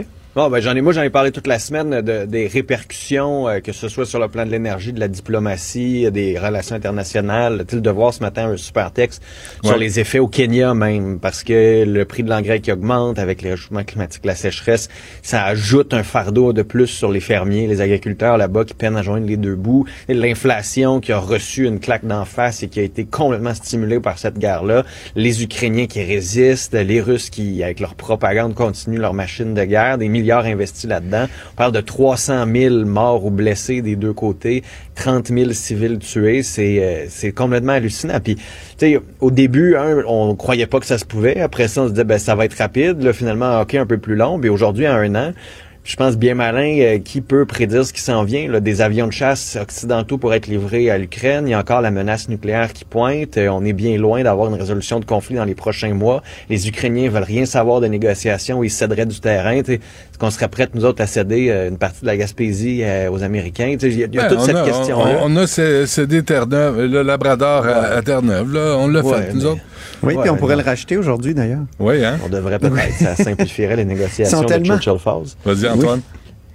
Ils sont tellement dans le trou qu'à un moment donné, moi, j'avais même proposé ça en, en blague, utiliser le fonds des générations pour euh, acheter toute cette portion de territoire, ou au moins de retrouver la portion qu'on avait euh, avant euh, le jugement du conseil privé là, des années 20, euh, donc où on a perdu une grosse portion de, de, de Terre-Neuve. D'ailleurs, il y a encore une frontière incertaine hein, entre Terre-Neuve euh, et Québec. C'est la frontière sud. Sur certaines cartes, quand c'est droit, là, c'est une frontière que le Québec ne reconnaît pas. Il faut faire le test. Moi, je l'avais fait quand Jean Charest avait présenté son plan Nord. euh, pour savoir si euh, il connaissait ses dossiers. Puis effectivement, il connaissait ses dossiers. Il avait dit ah non, ça c'est une c'est une frontière qu'on reconnaît pas. Euh, et c'est la frontière dentelée sur les cartes qui émanent du gouvernement du Québec. Habituellement, c'est la frontière dentelée. Alors tout ça pour dire que François Legault est là-bas, puis il s'est quasiment excusé. En tout cas. Pour euh, le contrat de Churchill Falls, euh, qui fait qu'on reçoit, on achète l'électricité de Churchill Falls très, très peu cher. hein. C'est 0,2 sous, je crois, du, ou c'est 2 sous du, euh, du, du kilowattheure, si je ne m'abuse. 0, non, ça. c'est 0,2 sous. C'est rien de 0,2, rien. hein, c'est ça, c'est ça. Donc, euh, il dit comprendre la frustration et la colère des Terre-Neuviens. Mais dans le temps, moi, j'a- j'avais lu là-dessus sur le début, là, dans les années 60 de- du contrat. Un- euh, quand même, Hydro-Québec prenait un risque. Ben oui. Mais euh, le risque, tu sais, des fois, tu paries sur le bon numéro, là, et, et c'est ça. Mais là, euh, François Legault dit, je comprends votre frustration. On peut peut-être, avant 2041, qui est la fin du fameux contrat, euh, renégocier, euh, faire en sorte que Terre-Neuve déjà gagne un peu et que ce contrat-là, qui, une fois qu'il va être complètement renégocié, soit totalement gagnant-gagnant, comme on dit. C'est une expression qui m'énerve, mais Win-win. c'est vrai. Oui, c'est ça. Win-win situation. Euh, Mais il n'y a bon. pas le choix, tu sais, c'est parce que euh, on a l'impression qu'ils peuvent juste faire ça. J'entends beaucoup, oui, mais l'infrastructure est là. Puis, tu sais, Terre-Neuve l'a tellement dans le fond de la gorge, puis l'Atlantique aussi. C'est épouvantable. que, moi, moi, Moi, j'ai euh, sincèrement l'impression qu'ils vont, si- s'ils veulent, là, ils pourraient Ouais. développer des projets d'hydrogène vert avec toute cette électricité-là. Ce serait moins économiquement rentable, géographiquement parlant. C'est juste que eux qui dépendent tellement du pétrole, qui va être appelé à disparaître dans les prochaines années, et qui sont, comme disait Antoine, pas mal à sec euh, avec les finances publiques, auraient là quelque chose de vraiment gros, d'extraordinaire pour l'Europe, un client parfait en Europe. Alors, il faut pas prendre à la légère les menaces, là, parce qu'en 2041, c'est pas si loin que ça. L'hydrogène vert risque d'être avancé comme technologie, puis le gouvernement fédéral va vouloir gagner des élections. Alors, il va faire quoi? Il va subventionner le développement à Terre-Neuve de cette électricité, de C'est cette le énergie? fédéral subventionne, hein, souvent. En Euh, alors que nous, on n'a jamais rien euh, reçu une scène euh, pour le développement d'Hydro-Québec. On l'a toujours fait euh, uniquement à Mais, nos a- frais. mais, mais euh, M. Girard disait que le début de l'année, c'était, c'était mieux que prévu là, en termes de finances. Qu'on achète euh, Terre-Neuve, qu'on arrête d'en parler, qu'on, mette ça sur la table. Ouais, ça, ça se passe pas comme ça, vraiment. Ben oui, ça se passe de même. C'est juste parce qu'on veut pas le faire. Mais Mais, tu sais, ça vraiment serait, acheter et on ferait une offre, ça elle serait sans doute refusée. Je sais pas si vous vous souvenez de Ben Power Nouveau-Brunswick. que Hydro-Québec voulait acheter des Ben infrastructures oui, au écoute, Nouveau-Brunswick. Tout le monde une était campagne content. anti-québécoise. Jean Charest voulait jamais en parler. On lui posait la question pourquoi ça marche pas, M. Charest? Puis là, il dit ah ben il y a des réticences. Mais là, tu sais, je veux dire, c'était terrible là ce qu'on disait dans les journaux euh, à propos du Québec, puis on voulait pas être euh, soumis. mais, mais c'est terrible. là. Je sais pas vous avez entendu à CBC, par exemple, là, des entrevues euh, de Canadiens anglais, des gens de Terre-Neuve qui nous détestent là, profondément. Tu sais, c'est à peine si nous ne traitent pas de crosseurs. mais il faut aussi comprendre une affaire. tu sais, Les, les Terre-Neuviens, dans le Canada, se sentent déjà exclus. Il y a, il y a comme une... euh, Quand tu vas dans l'Atlantique, il y a déjà un sentiment que le reste du Canada les méprise, les, les aime pas, ils se sentent exclus. Puis de, des gens de Ben, tu l'Atlantique... te souviens des blagues de Newfie? Encore plus. Ben c'est ça. Fait que quand ils regardent les Québécois, ils sont comme vraiment plus fâchés parce que hey, vous autres, vous vous plaignez le ventre plein. Nous autres, on est loin. Tout le monde nous oublie. Il n'y a jamais rien pour nous autres. On a Ben, de la jamais misère à financer nos services. Non mais je, je te... Je te je, te- je- je ne fais, je Oui, ne oui, fais tu, que tu, tu dire répercutes leur leurs perception. propos, ouais, c'est là. Mais fait moi, je me faut- dis que leurs propos sont vraiment exagérés. là. Ouais, mais en, En même temps, c'est comme ça qu'ils se sentent, puis tu peux-tu vraiment questionner la façon Ouais, fais pas de newfie-phobie, euh, Antoine, s'il te plaît. 2023. Ah, c'est vrai, new, newphobie. La newphobie euh, de, de-. Mais, euh, mais oui, c'est donc c'est pour ça. tu sais, Je veux dire, quand, il y a, quand ils vont ils vont prendre un malin plaisir à, euh, à nous faire à nous renégocier cette entente là et je C'est clair. pense que François Legault là-dedans fait bien de s'excuser, fait bien d'être euh, humble et on n'aura pas Mais le pourquoi- choix d'être dans euh, cette négociation. Pourquoi quand tu s'excuser? défends tes intérêts, faut pas, faut pas commencer par s'excuser? Pourquoi s'excuser? On n'a rien fait de mal. Oui. On a, Non, on, non. on Ben, a on aurait extorqué pu la renégocier. Ah, ils on ont aurait pas pu la envahi, là, renégocier. je veux dire. Bon, Non, parce, non, que, mais- parce que les autres ont été tellement généreux à notre Non mais endroit. ça, non mais ça, ça c'est comme, non mais ça c'est, c'est, quoi le but? C'est quoi le but? Vis avec, C'est quoi là. le but? Oui, mais c'est quoi le but? Le but c'est qu'on ait de l'électricité pas trop chère à la fin de la, à la fin de la vie. Tu sais comme dans les 100 prochaines années, qu'on ait cet approvisionnement là.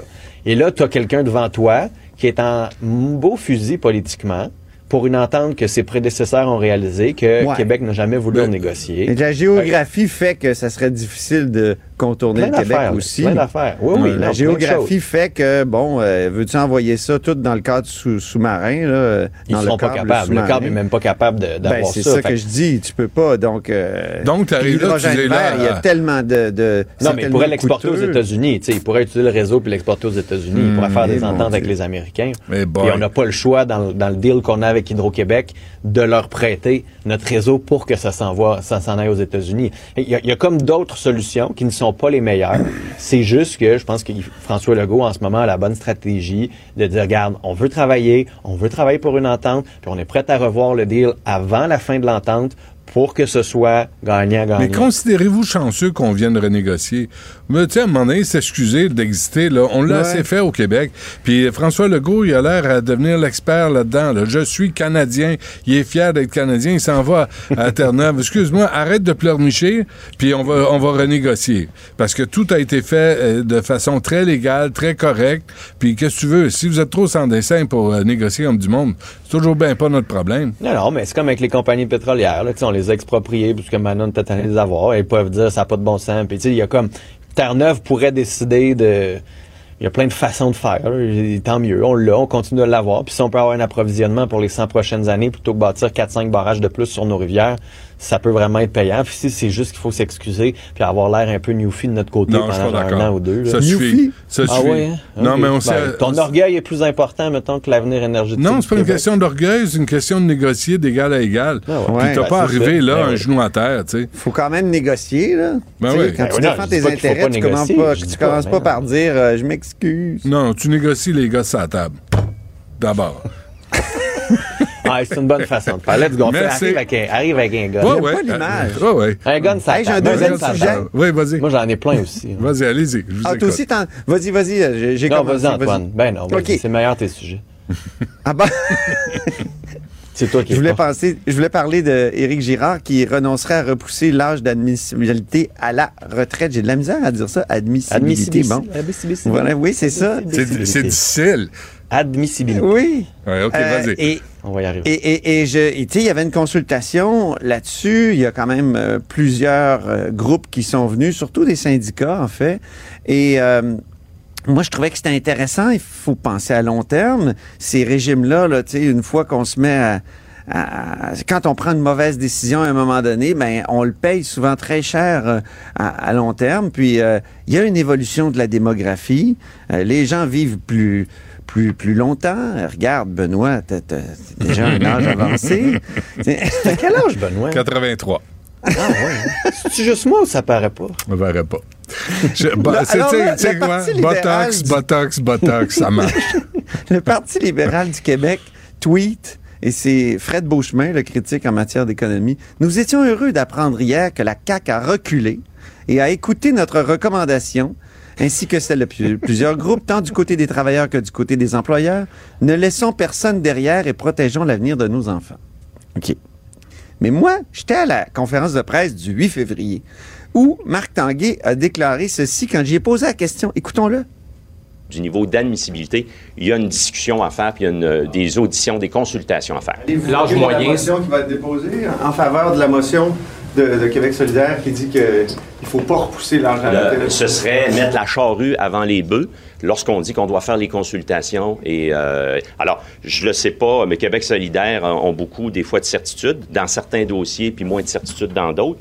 Là, vous allez sûrement me demander dans quel dossier ils ont moins de certitudes. Ça, j'aime ça ouvrir des portes, surtout à vous, M. Robitaille. Euh, mais là-dessus, on peut pas arriver là, euh, puis dire on ferme la porte, c'est fini, il n'y aura pas de débat. Ben, l'après-midi, finalement, ils ont changé d'idée puis ils ont voté pour la, la, la- la résolution de Québec solidaire qui disait qu'il ne faut pas repousser l'âge d'admissibilité à la retraite. Ils ont eu des discussions en caucus, puis... Je sais bien, mais tu sais, t'es en point de presse puis tu dis, c'est mettre la charrue avant les bœufs, il faut en discuter. Après ça, l'autre est dogmatique. Puis quelques heures plus tard, tu changes d'idée. Puis après ça, tu vas sur Twitter puis tu dis c'était notre recommandation. C'est- hey, ça prend du front quand même. C'est- Moi, j'en reviens pas. En C'est tout cas. extraordinaire. Ah, la Ça politique, des fois, tu sais, tu te dis pourquoi les gens sont cyniques. là? Tu vois des affaires de même, tu sais. Tu, dis, tu commences par dire ça n'a pas de bon sens, il faut vraiment en discuter. Puis en plus, je trouve que le Parti libéral ne remplit pas son rôle. Il était jadis le Parti de l'économie, il était proche de, par exemple, la Fédération canadienne des entreprises indépendantes, qui justement disait progressivement, ben il faudrait augmenter, c'est-à-dire repousser l'âge. Euh, de la retraite.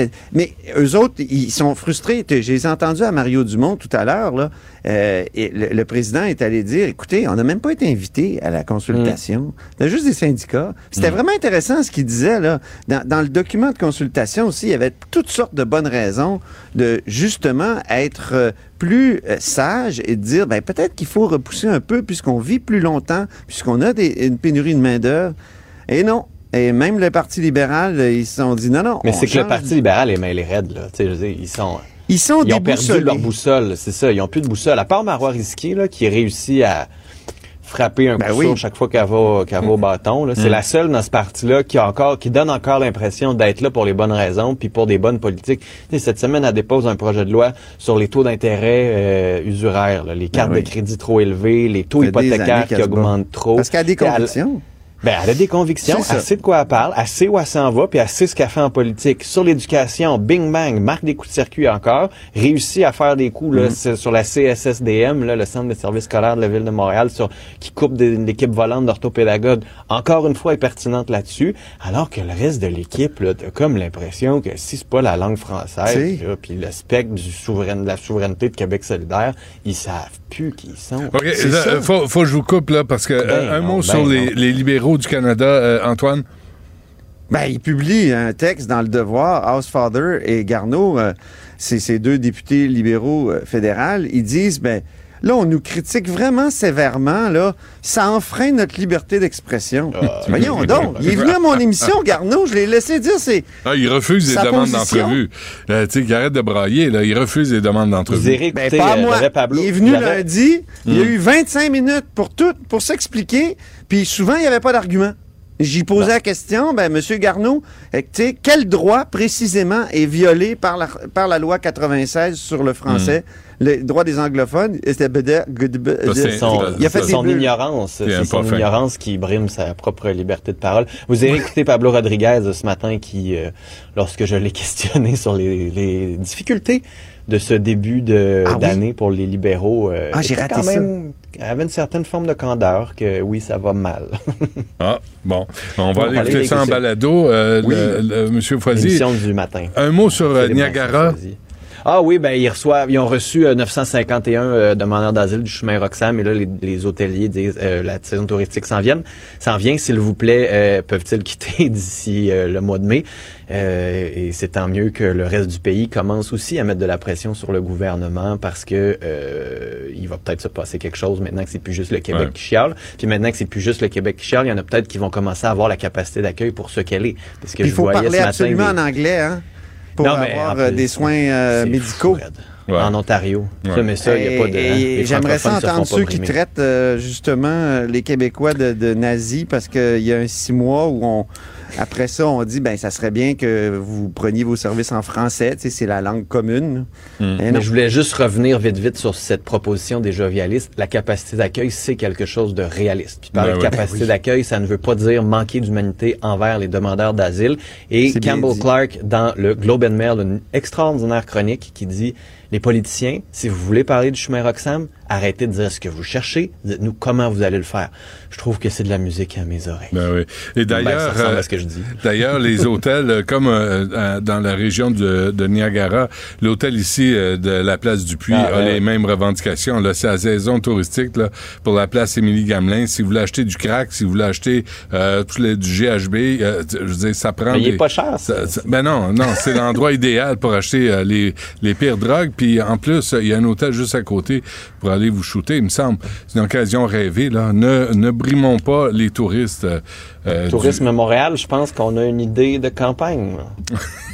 Ça se peut. On pourrait appeler le DG. Ouais, on va faire, on travaille là-dessus. Monsieur Robitaille, Monsieur Foisy, merci. Salut. À lundi. Bonne fin de semaine, les rencontreux. Du Trisac. Peu importe la manière qu'il choisit de s'exprimer, ses opinions sont toujours aussi saisissantes. Superbe, sublime, merveilleuse. Sauf que ce gars-là est quand même euh, rationnel et pragmatique. Mais ça pose un très grave problème. Je t'assure qu'il n'y a aucun politologue sérieux qui va te dire Un politologue, pas comme les autres. Loïc Passy. c'est pas le temps de faire ça.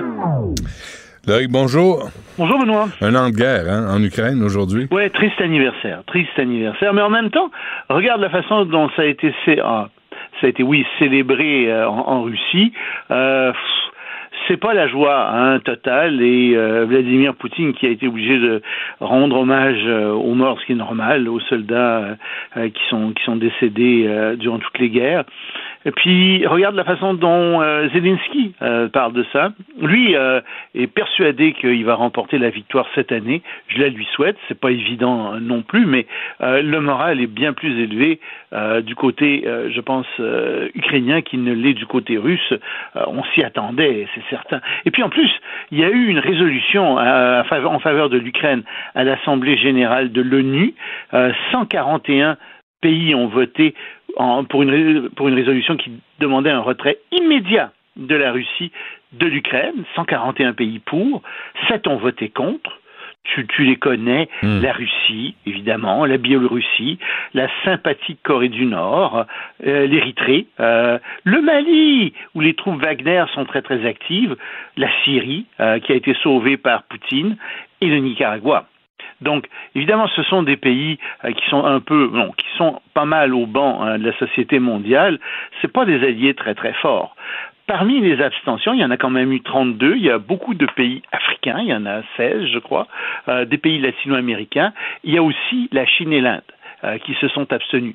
L'Inde parce qu'elle reçoit beaucoup d'armes de la part euh, du gouvernement euh, russe, et la Chine bah, parce qu'elle veut un peu essayer de jouer les arbitres.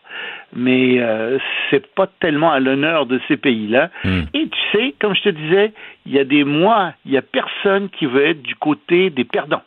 Et en ce moment, le perdant, c'est la Russie. Donc c'est sûr que la Russie va pas avoir tellement d'appui. Hmm. Mais là, euh, les Ukrainiens veulent frapper en Russie, là, veulent contre-attaquer. Oui. Oui, alors ça c'est un peu inquiétant. Il y a un sondage qui est paru en Ukraine qui indique que 90% des Ukrainiens seraient prêts à ce qu'il y ait des frappes euh, ukrainiennes en Russie.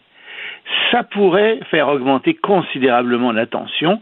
Euh, les gens disent euh, oui, alors pour 38% des cibles militaires, 39% disent oui, faudrait cibler des cibles militaires et des infrastructures, et il y en a même 13% des Ukrainiens qui disent non, non, faites comme les Russes, frappez de manière euh, aveugle un peu partout, frappez n'importe quelle cible. Euh, et, et particulièrement, il paraît-il, plus on va dans l'est de l'Ukraine, plus les opinions se radicalisent. Évidemment, c'est eux qui subissent les bombardements russes. Alors, œil pour œil, dent pour dent, ils veulent faire subir la même chose aux Russes. Mais j'espère que ça ne se fera pas, Benoît, parce que ça serait vraiment euh, faire monter de plusieurs crans euh, la tension internationale et je pense pas qu'on ait besoin de ça maintenant. Bon, et un char d'assaut russe qui détruit, euh, détruit, qui se promène à travers l'Europe. là. Oui, bah, comme pas un lui-même, symbole. on le promène. Euh, et ça commence par Berlin. Euh, c'est un char d'assaut qu'on a placé où?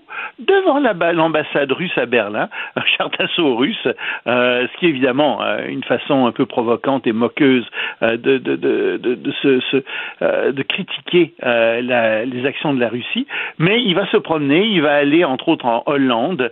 Et c'est un très gros char euh, qui fait 44 tonnes, quelque chose comme ça, euh, dont la tourelle est en partie défoncée, dont les chenilles euh, sont aussi brisées. Alors on va le promener comme un trophée à travers l'Europe. Hmm. Bon, euh, bonne chance. Et, et le, le- ce, ce plan de paix de la Chine, là, surtout provenant de la Chine, qui est un grand pays paisible et égalitaire, on le sait. Absolument, Ah, tous. c'est bon.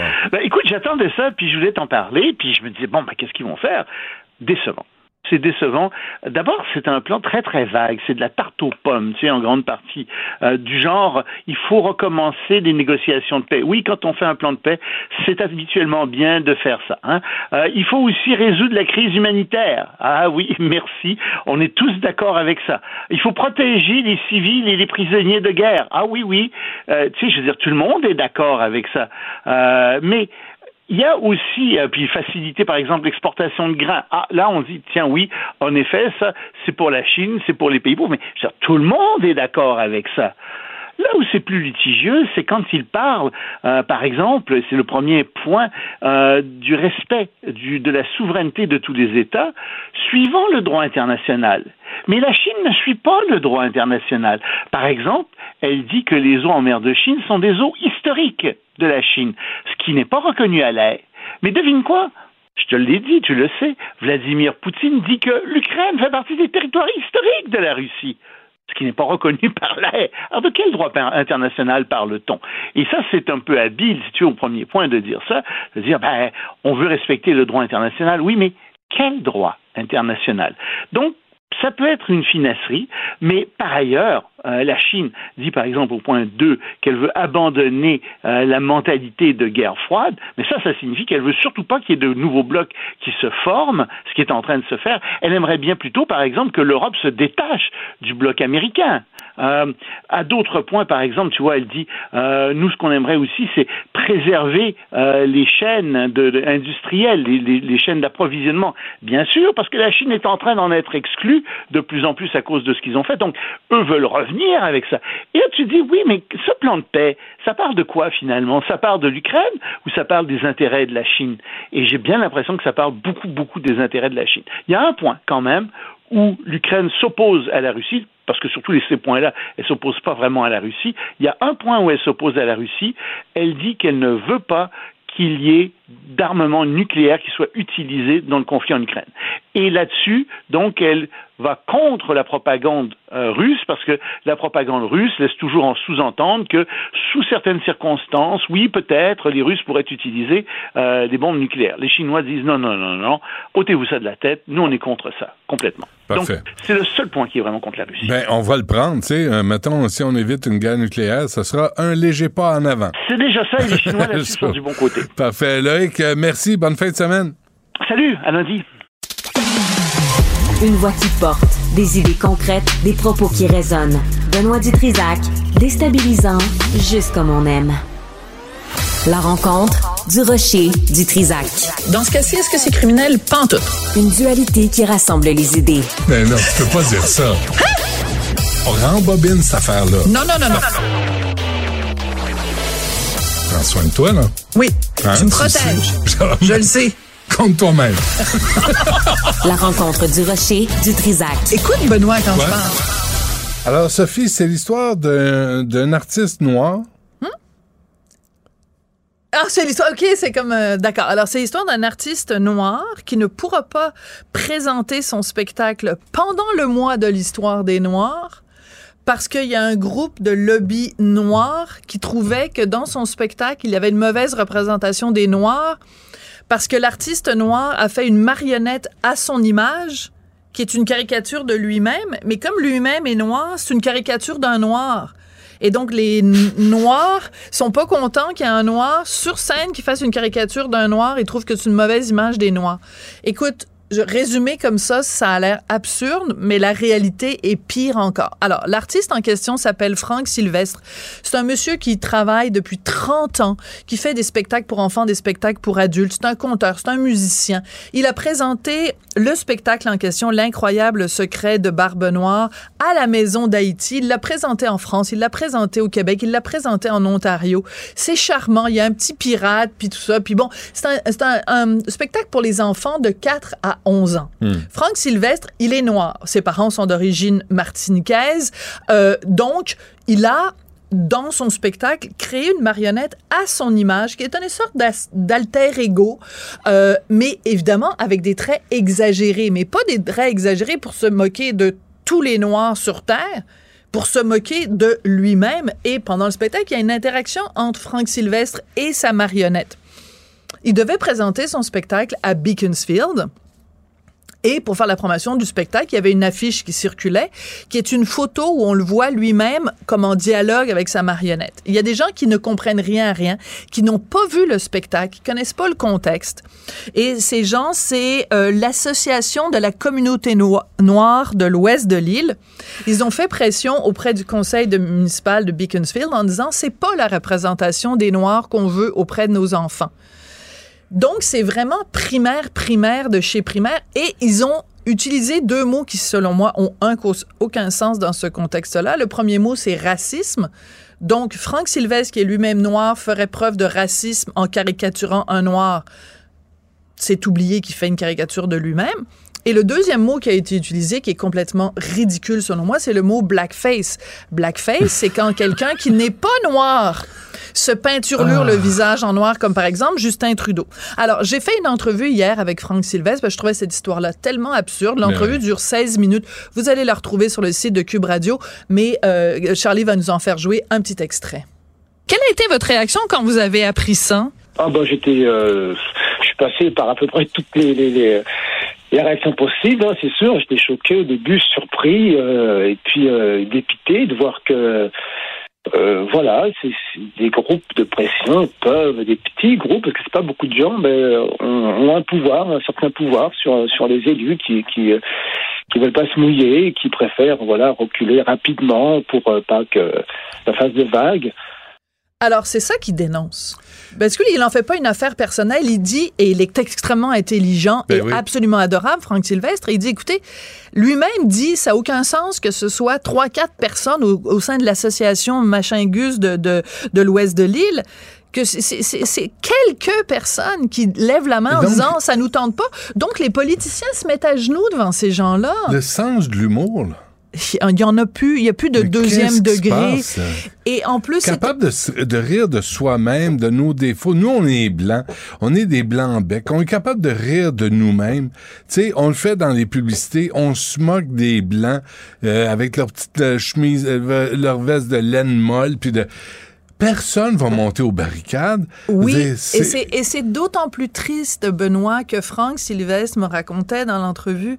Il dit Vous devriez voir quand je présente le spectacle, parce que c'est pas la première fois, ça fait des Les années qu'il le présente. Les enfants viennent le voir après le spectacle, rig- bon, pendant le spectacle, rigolent comme des petits fous parce qu'il y a un pirate. Après ça, il y a Christophe Colomb, il y a euh, euh, Cortés, il y a Moctezuma. En tout cas, il arrive toutes sortes d'aventures à Barbe Noire. Mais- mais- Et donc, à la fin, les gens, les petits-enfants, qu'est-ce qu'ils font? Ils viennent jouer avec la marionnette de son ami Max, là, qui le là- représente, lui. Là, Sophie, si, si quelqu'un, pas juste euh, québécois, là, mais si que ça soit Belle, que ça soit Radio-Canada, invitez-le à, à faire un numéro. Ben oui. invitez-le dans un talk show, là. invitez-le dans une émission quelconque, invitez-le à la tour pour qu'il aille montrer son spectacle, pour montrer que c'est pas du racisme. C'est un- artiste qui Il s'adresse faudrait le aux faire enfants. en anglais parce qu'à Beaconsfield, euh, tu sais, bon. Ben non, ben qui, qui se mettent un hostie de décodeur s'ils comprennent rien, là. Mais autant, autant pour la langue que pour le sens de l'humour. Ben mais, oui. mais là, là, la télé au Québec, là, pouvez-vous inviter Franck Sylvestre pour le présenter. Mais le pire, c'est que Franck Sylvestre, ça fait des années qu'il est au Québec et euh, m'a rappelé mon collègue André Sylvain Latour. Moi, j'y avais même pas pensé. Franck Sylvestre, on l'a vu à un moment donné dans Elvis Gratton 2. Euh, je sais pas si tu te souviens, dans Elvis Gratton 2, à un moment donné, euh, il dit à des journalistes euh, qui lui posent des questions, il dit, ben moi, je m'en vais dans mon dans mon camp, dans ma maison de campagne, puis je vais aller à la pêche à la barbotte. Puis là, t'as un journaliste comme euh, africain, puis c'est Franck Sylvestre qui lui dit ah la babotte. Et là, là t'as Louis Gratton qui dit non la barbotte, comme dans l'arbitre. Et là t'as le journaliste haïtien qui dit ah oui la bite. non, c'est pas la bite, c'est l'arbitre. tabarnak. Bon, bref, Mais c'est aussi de se moquer du- de l'accent des Québécois. Oui! L'accent, arrêtez de tout prendre au premier niveau. Développez-vous un sens de l'humour. Mais développez-vous un sens de l'humour et surtout, il faut que les incroyable. politiciens, parce qu'on l'a vu des politiciens, des décideurs, c'est toujours la même chose, Benoît. Les décideurs à Radio-Canada qui décident de mettre un avertissement avant la petite vie parce qu'il y a une plainte. Euh, les euh, décideurs au CRTC qui décident de blâmer Mm. euh, Ra- Radio-Canada parce qu'il y a eu une plainte sur une chronique de Simon Jaudoin où il a utilisé le mot nègre en citant le livre de Pierre Vallière, Nègre blanc d'Amérique. C'est toujours une plainte et des décideurs une ou deux ou trois plaintes. Et là, il y a des décideurs qui ont pas de colonne vertébrale et qui font oui, oui, oui, ouais, ouais, ouais, gna, gna, gna, Mm. devant euh, un mini lobby. Et pendant ce temps-là, donc, il y a une minorité tapageuse et il y a la majorité silencieuse qui trouve que tout ça est absurde, que ça tient pas debout. Bon, mais, ben, donc, soit- il faut appuyer Franck Ouais, Sylvestre. invitez-le, là. Euh, Invitez-le. Tous, tous les postes de, de télé, là, tous Donc, les tu es réseaux, d'accord avec moi? fout. Parce que hier, à l'émission, j'ai j'ai terminé en disant Franck Sylvestre, Cube Radio est derrière vous, on vous appuie, on vous soutient. Euh, on, on- puis en plus, écoute, il est tellement charmant et absolument Ouais, adorable. Il n'y a pas de malice dans ce Ouais, gars-là. Là. Il a pas, il, s'est pas levé le matin en disant Moi, mais je veux faire mal paraître la communauté Parce noire. que nous là. autres, là, on va arrêter là, de, de laisser les euh, Madame euh, Duval, là, tu sais, les lieutenants Duval Ah oui, se oui. démerder tout seuls. Et quand il y a des gens qui sont qui sont opprimés, des artistes qui sont opprimés, qui sont censurés par une gang de crinqués, nous, notre job, c'est de dire là, ça va faire. Là, ça va faire. C'est pas haineux, c'est pas malveillant, c'est pas raciste. C'est juste drôle. Il veut juste rire, puis il rit de lui-même. Fait que là, prenez vos pilules aux 4 heures. Ouais. Le, ce qui est délicat dans ce cas-là, c'est que ce sont, c'est une association noire qui a demandé ça. Fait que si nous, on Mais dénonce ça l'association noire, check bien ça si on va là. pas. Non, non, mais ça veut dire que nous, on va se faire traiter de raciste. Si on dénonce l'association de la communauté noire de l'Ouest de l'île, WIBCA, euh, West Island Black Community Association, si on les dénonce, eux, check bien ça, toi puis moi, on va se faire traiter de raciste. Ça va vraiment être encore une fois encore plus absurde que l'absurdité absurde du monde dans lequel on vit. Eh boy. Puis, ouais, mais on va arrêter de céder devant les crinqués comme ça. Parce Voilà. qu'on a besoin d'un dialogue, on vit ensemble, on veut pas de racisme, on veut pas se moquer d'une race ou d'une autre, mais on est capable de se moquer de soi-même. Ben ouais. Capable de rire des Québécois. Nous autres, là, quand on sort, puis on est gêné d'être Québécois, puis on applaudit quand la- l'avion atterrit. Bon, Euh, on excuse-moi, applaudit là. même, on applaudit même quand Sugar Sammy rit de nous. Ben oui. Que, euh, si on est capable, capable de ça, je pense que tout le monde est capable de le, fa- de le faire. Euh, on t'écoute à 2h30, puis on écoute ça sur, en balado, euh, ton Oui. entrevue avec Franck Sylvestre. Merci, Merci. Sophie. Maxime Delan. Déjà un premier événement violent. Journaliste à l'agence QMI. Ça porte tout à fait la signature du crime organisé. Les faits divers avec Maxime Delan. Maxime, bonjour. Salut, Benoît. Euh, bon, euh, c'est- trop sérieux, le- le- ton premier sujet. On peut même pas faire de, de détour pour rigoler. Parce que cette euh, Myriam Bundawi, 15 ans, c'est complètement ahurissant, là, ce qui s'est passé. Tu me dis souvent la même question quand on parle de meurtres, de crimes qui n'ont pas de sens. Tu me dis tant combien vaut la vie humaine? Mm. Dans ce cas-là, c'est euh, on, on peut lire l'article dans le Journal de Montréal qui a réussi à obtenir un document de cours où on y apprend, écoute, que c'est une banale histoire de chicane de parking qui ultimement mène au meurtre de Myriam Bundawi. Je te rappelle qu'il avait 15 ans quand elle est morte. Euh, juste un petit rappel des faits. Myriam Bundawi, qui était assise dans le siège du passager d'une voiture pendant qu'il y a un groupe de jeunes qui discutaient à l'extérieur. Puis à un moment donné, il y a deux suspects cagoulés armés qui sont arrivés, ont ouvert le feu. Puis Myriam Bundawi, qui était une victime collatérale, elle a reçu Mm. une balle en pleine tête, est morte sur place. Puis on se disait, c'est des gangs de rue qui tiennent Ouais. partout. Puis je faisais partie de, Ben de- oui. de cette gang-là. Ben, tout le monde, oui. Imagine-toi donc, au terme d'une longue enquête, là, les policiers ont arrêté deux suspects. Donc, il y a deux suspects dans ce dossier-là qui font face à des accusations de meurtre prémédité. Mais ce qu'on apprend dans le document de cours qui a été rendu public hier, on apprend que toute cette histoire-là a débuté par une histoire de chicane de parking. En gros, tu as le marché Castel, qui est sur Jean Talon, et en face, tu as un salon de coiffure, le salon de, de coiffure euh, Yaniso. Sont situés un en face de l'autre. Le salon de coiffure, lui, les gens qui veulent aller se faire coiffer, il faut qu'ils se stationnent dans la rue, tandis qu'au marché Castel, lui, il bénéficie d'un stationnement, mais c'est un stationnement privé. Sauf qu'il y a des, gens qui vont se faire coiffer, qui vont se stationner au marché Castel. Mais c'est banal. Puis là, il y a un interdit de publication sur les identités des, des commerçants là, impliqués là-dedans. Mais tu as, deux groupes, tu les commerçants et leurs familles. Et là, ça se chicane entre salon de coiffure, marché Castel, ça se chicane. Et à plusieurs reprises, au cours de l'année deux- 2021, il y a des tentatives pour régler le dossier. Mais à un certain moment, il y a un représentant du salon de coiffure qui est invité à un rendez-vous pour aller régler ça, régler le conflit. Il arrive sur place, il se fait sacrer une volée. Donc, à la suite de ça, il y a des, des événements de violence, du vandalisme sur le marché Castel. Et ça, ça escalade comme ça au point où... débile. Le soir du meurtre, c'est une, autre, une énième tentative de régler le conflit et finalement, ça se règle à coup de feu. Débile. Et il y a une innocente victime qui est morte là-dedans. Ouais. Puis moi, à l'époque, j'avais couvert euh, ce dossier-là, puis j'étais allé quelques jours après le décès de Myriam Boundaoui, où tous les membres de la famille, tous les proches de Myriam s'étaient rassemblés sur les lieux du meurtre. J'étais allé sur place, Benoît, tu sais, il y a- y, y des scènes des fois qui, qui viennent nous chercher. C'était à fendre le cœur. Il y avait Ouais. la grand-mère de, tu sais, j'en parle, j'ai des frissons.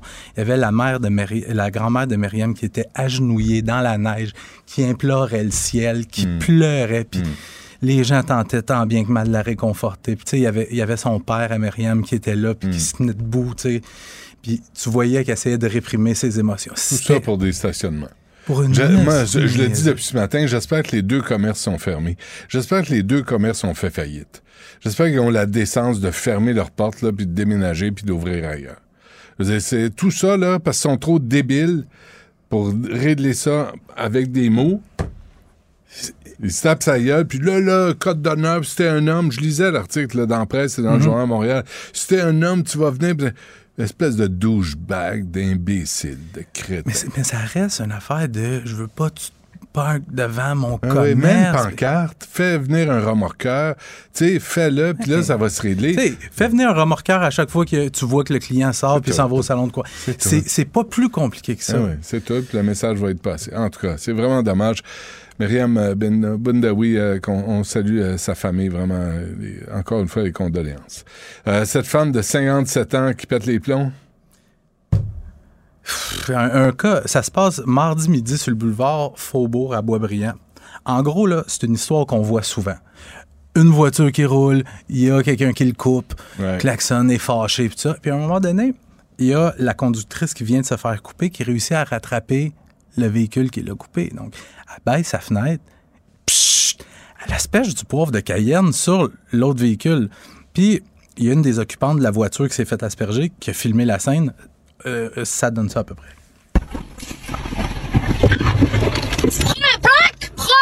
Fucking plaque! Va, va, va, va, va, vite, go, go. Appelle la police? Je vais appeler la police pour le pepper spray! Je vais appeler la police! T'as pas à me pepper spray! Hey, j'ai pas failli tuer, j'ai mis mes clignotants, madame! Tu m'as pas laissé passer! Comment je rentre chez moi, moi? Comment? J'appelle la police! Bye, madame! moi, j'ai trois mots.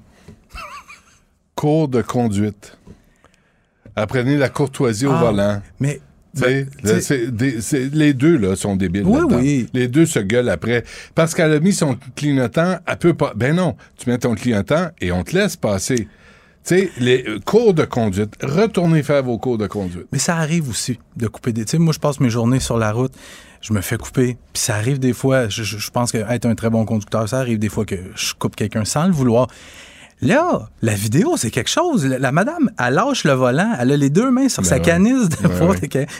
Puis je regardais, je sais pas si tu as vu la femme en question, Elle a plus l'air d'une madame qui fait du bon sucre à la crème Ben qu'une agresseuse, là, tu sais. Moi, je pense que c'est son déodorant, puis on pense que c'est du pepper spray. Mais là, au terme d'une très courte enquête, la police qui l'a arrêté, elle va comparaître là, en mai prochain pour faire Ouais. face à des accusations d'agression armée.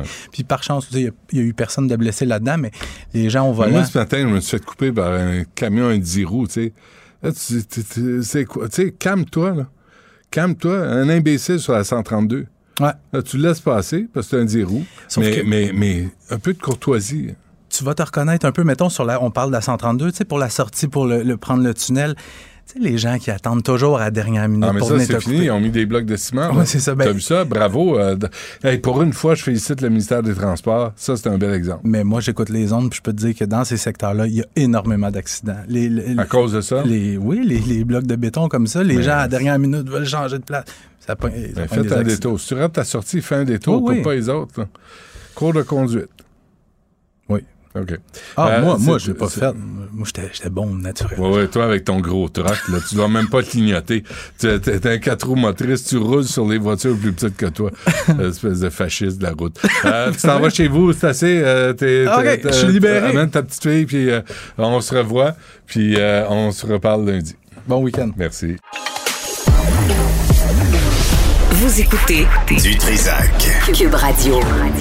Charlie, c'est le porte-parole administratif de la ville de Montréal. Il veut contrôler ce qui se passe. Il veut savoir, être sûr que ça ne fait pas passer une. Philippe Savourin, euh, bonjour, bienvenue à, à l'émission.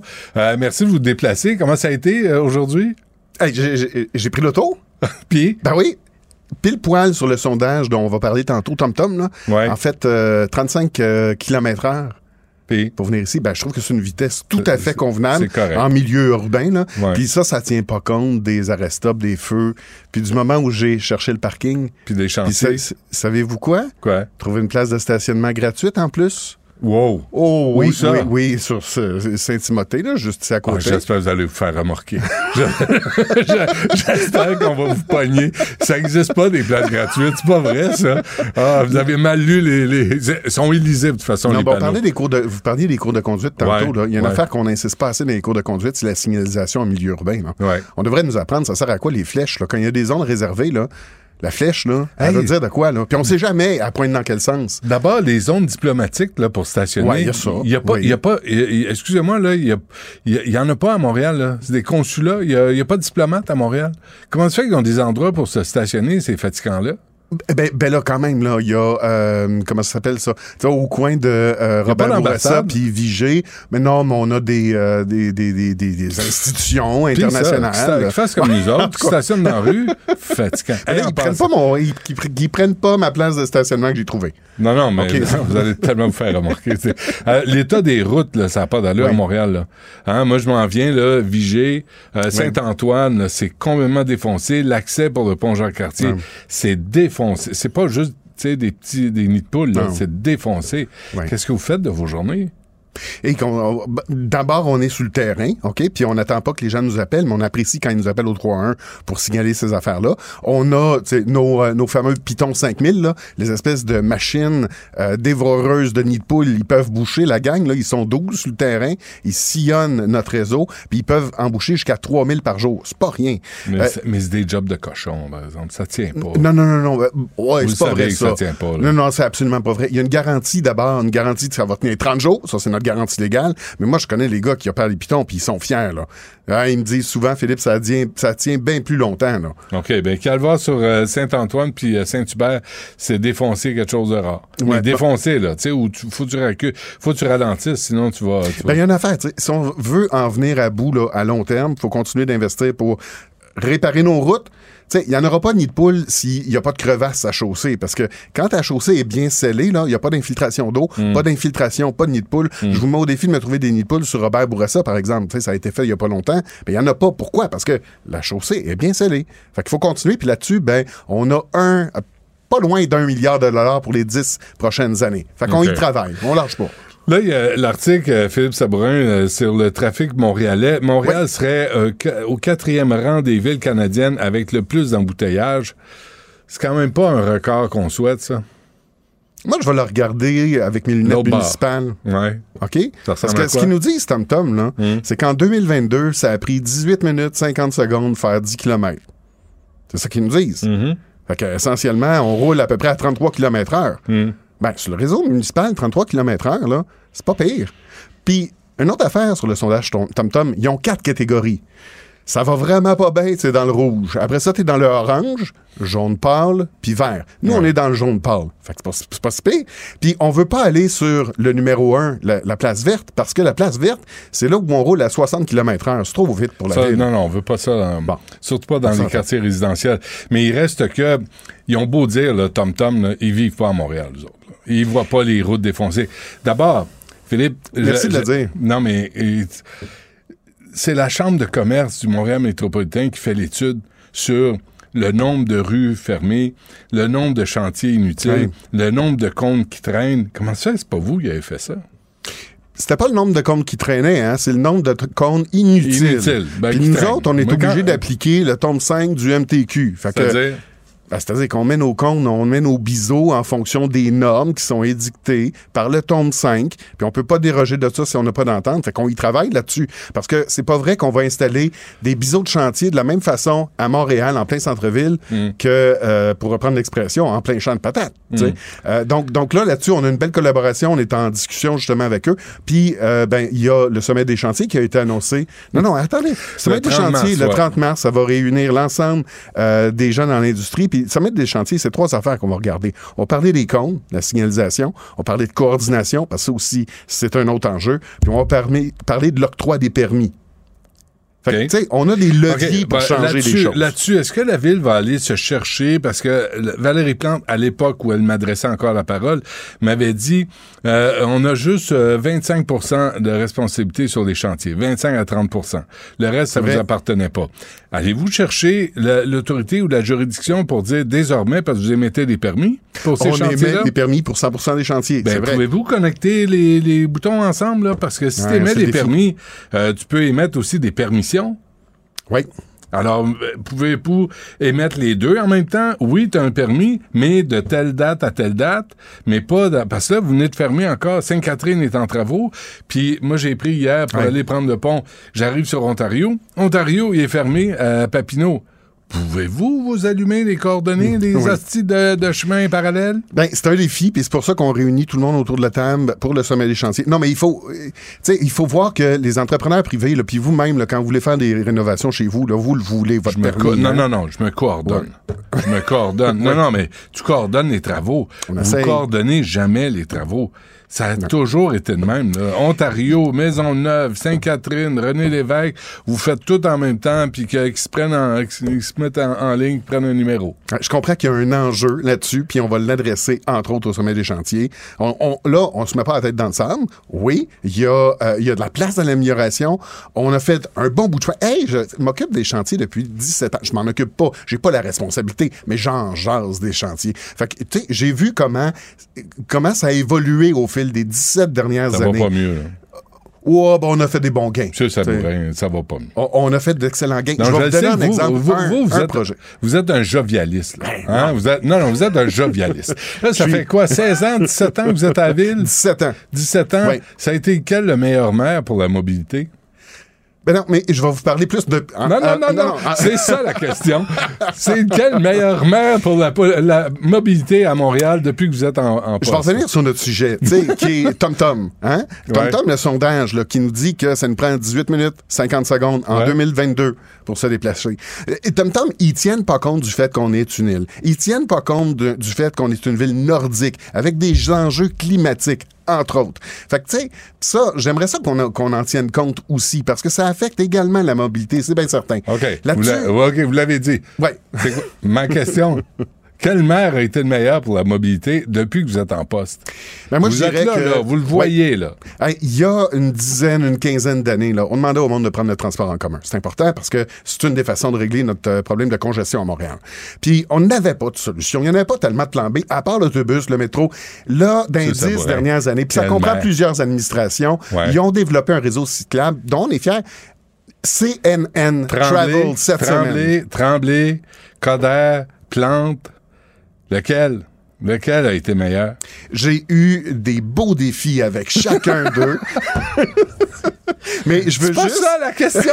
C'est lequel maire euh, a été le plus efficace en termes de mobilité, selon vous, depuis que vous êtes en poste? Vous avez vu l'évo- l'évolution de la, de la Oui. ville? Vous voyez là les chantiers qui se multiplient, les comptes qu'on n'arrête on n'arrête pas. Lequel a été parce que sous, sous Tremblay, il y a eu P9 qui a été l'enfer. Sous Oui. Coder, là, il y a eu euh, euh, Robert Bourassa qui était infernal. Oui. Et Sauf que sous P9, Madame Plante, on a maintenant le SRB. Non, non. Maintenant, on a le SRB sur P9. 70 000 usagers peuvent en profiter. sur Robert Bourassa, on a une vie, vue exceptionnelle de, de Montréal. c'est fini pas- la grosse Mais pas cicatrice. quand on est sur le, le, le, le Mais moi, je vais là. répondre à votre question. OK. Ils ont tous contribué de façon Oh, non, vous remarquable. vous me Ils ont ça. posé des jalons. Ah, zéro chacun sur 10. à leur tour. Zéro sur 10 en termes de Hey, porte-parole. 10 sur 10 pour protéger euh, vo- votre gang, mais zéro sur... Comme citoyen, là, c'est l'enfer depuis un sacré bout de temps là, dans les routes, sur les routes à Montréal. C'est-tu juste moi ou. C'est-tu juste moi Je ou. sais pas si je vous. Chacun d'eux ont contribué à leur façon, puis ils en font une Ah, priorité. Puis je peux vous dire que le sondage qu'on a eu cette semaine, en fait, c'est le, le classement de CNN Travel Hmm. pour dire que Montréal, là, on se classe pas loin de Copenhague au niveau euh, des pistes cyclables. Ben ça, c'est le fun parce que c'est une, je disais, il y a 15 ans, il n'y en avait pas d'alternative. Là, il y en a. C'est pas pour tout le monde le vélo, les transports actifs, mais pour ceux qui peuvent. Ben oui. Bonne nouvelle. Parfait. OK, c'est bon. Euh, là, on se reparle. euh, les- Là, là, le 30 mars, là, moi, je veux voir, sans rire, là, je veux Oui. voir les résultats de ça. Je veux voir ce que ça va changer. Parce que je suis parti à rire quand j'ai vu ça. Bon, vous allez vous asseoir, non, non, faut vous pas, allez vous faire pas. livrer du béni, euh, vous allez manger du poulet, là, puis, euh, puis en fin de la journée, il n'y a rien qui va changer. Donc, quand tu lances le grand cri d'un chantier, d'un sommet des chantiers, là, ben, tu t'attends à voir des résultats à la Êtes-vous prêt à sortir, à sortir le fouet pour euh, les entrepreneurs là, délinquants? Vous l'avez même pas. On l'a cherché tantôt euh, derrière le Ah, studio. on Il y va en vous avait fournir pas en de euh, regardez votre courrier. euh, bientôt, je vais vous envoyer ça par la poste. Bon, Philippe Savourin, merci d'être venu à l'émission. C'est un vendredi. Il faut pas virer fou. On sait que les gens travaillent fort. Oui. Il y a des fois, ils travaillent mal. C'est pas parce qu'ils travaillent fort qu'ils travaillent bien. Hein? Des fois, ils travaillent fort puis ils travaillent mal. Ouais, des mais- fois, on trouve la- on, on trouve l'état de la, de la ville tout croche. Mais euh, Mais Là, il y en a de plus en plus qui travaillent en hybride, puis quand ils font le choix de se déplacer, je veux dire, les lundis puis les vendredis, là, ils sont ouais. assez tranquilles sur le réseau. Ouais, ça- fait que si vous avez une chance, profitez-en. Ben lundi ouais. puis le vendredi, là, Hum. ça roule pas pire. Et lundi, vendredi, réparer des routes. On fait ça. Qu'il y a moins On de y monde. travaille fort. OK, salut, merci. Joignez-vous à la discussion. Appelez ou textez le 187 Cube Radio 1877 827 2346. Sexe audio avec Anaïs Gertin-Lacroix. Anaïs, bonjour. Allô, Benoît. On commence avec les crapules, tout de suite.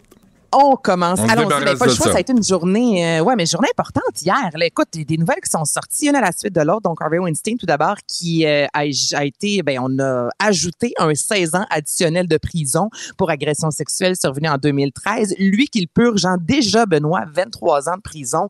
Et on a quand même, c'est important de le mentionner, il a plaidé non coupable et il a été justement déclaré non coupable sur une deuxième femme qui l'accusait également de viol. Et malgré tout ça, là, on ajoute aussi, en 2021, on semble oublier parfois qu'il y avait, il y avait un accord au civil de 17 millions de dollars à plusieurs dizaines de femmes, Benoît, qui Hmm. l'accusaient d'agression sexuelle, d'inconduite sexuelle. Donc, un Harvey Weinstein qui va passer encore beaucoup d'années derrière les barreaux. Et même son de cloche pour R. Kelly, ce ben, ch- chanteur déchu R&B, qui purge déjà 30 ans de prison. On a ajouté également hier un 20 ans de prison additionnel et des extraits vidéo qui ont été mon- qui ont, qui ont démontré euh, de la violence sexuelle à l'égard d'une jeune femme de 14 ans. Donc, il y a 20 ans additionnel pour pédopornographie. Mais lui aussi a été acquitté hier euh, pour un chef d'accusation. Donc, on parlait en 2008, il y a eu un procès où, à l'époque, on disait qu'il semblait avoir acheté la victime pour tenter de la faire euh, taire, finalement.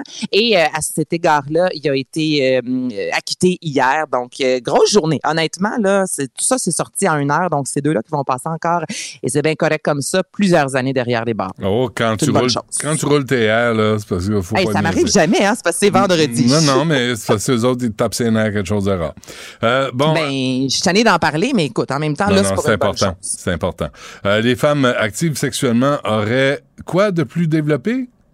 Une partie du cerveau plus développée, Ah, et ça ne parle pas d'intelligence, Benoît. Non, mais je vais juste te mentionner. Là, pas Non, non, mais tu sais, ça veut pas, ça veut pas dire fais plus l'amour, tu vas être plus intelligente. là. Non. non, non, mais je, je le dis d'emblée parce que c'est- pas ça. Mais c'est le journal de la neuroscience. Donc, c'est une étude qui a été euh, réalisée de façon très professionnelle. Donc, on a fait appel à une vingtaine de femmes. Tout d'abord, Benoît, on a demandé à ces femmes-là de se stimuler à plusieurs reprises et d'indiquer le plaisir et le degré d'excitation sexuelle. Et il y a également eu la résonance magnétique. Donc, on voulait voir en termes là, du cerveau qu'est-ce qui se passait dans le cerveau de ces femmes-là.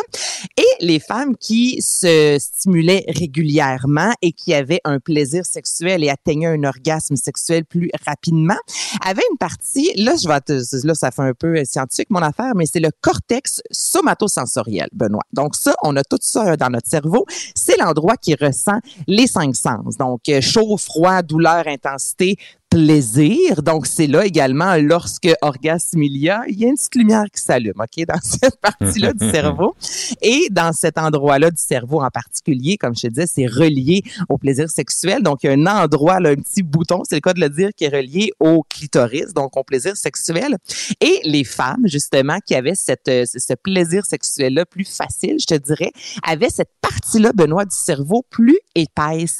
Donc, ils ont réussi à prouver qu'une femme plus, c'est un peu comme quand on dit l'appétit vient en mangeant, Mhm. plus orgasme il y a, c'est, ça veut dire que plus rapidement tu peux atteindre l'orgasme versus une femme qui a des rapports sexuels euh, plus rarement. Des fois, l'orgasme peut être plus long à atteindre. Donc, c'est vraiment relié au cerveau, à la ré- résonance magnétique. Donc, il faut Donc, avoir des orgasmes régulièrement. Elle- si je comprends bien, elle devient plus épaisse du cerveau.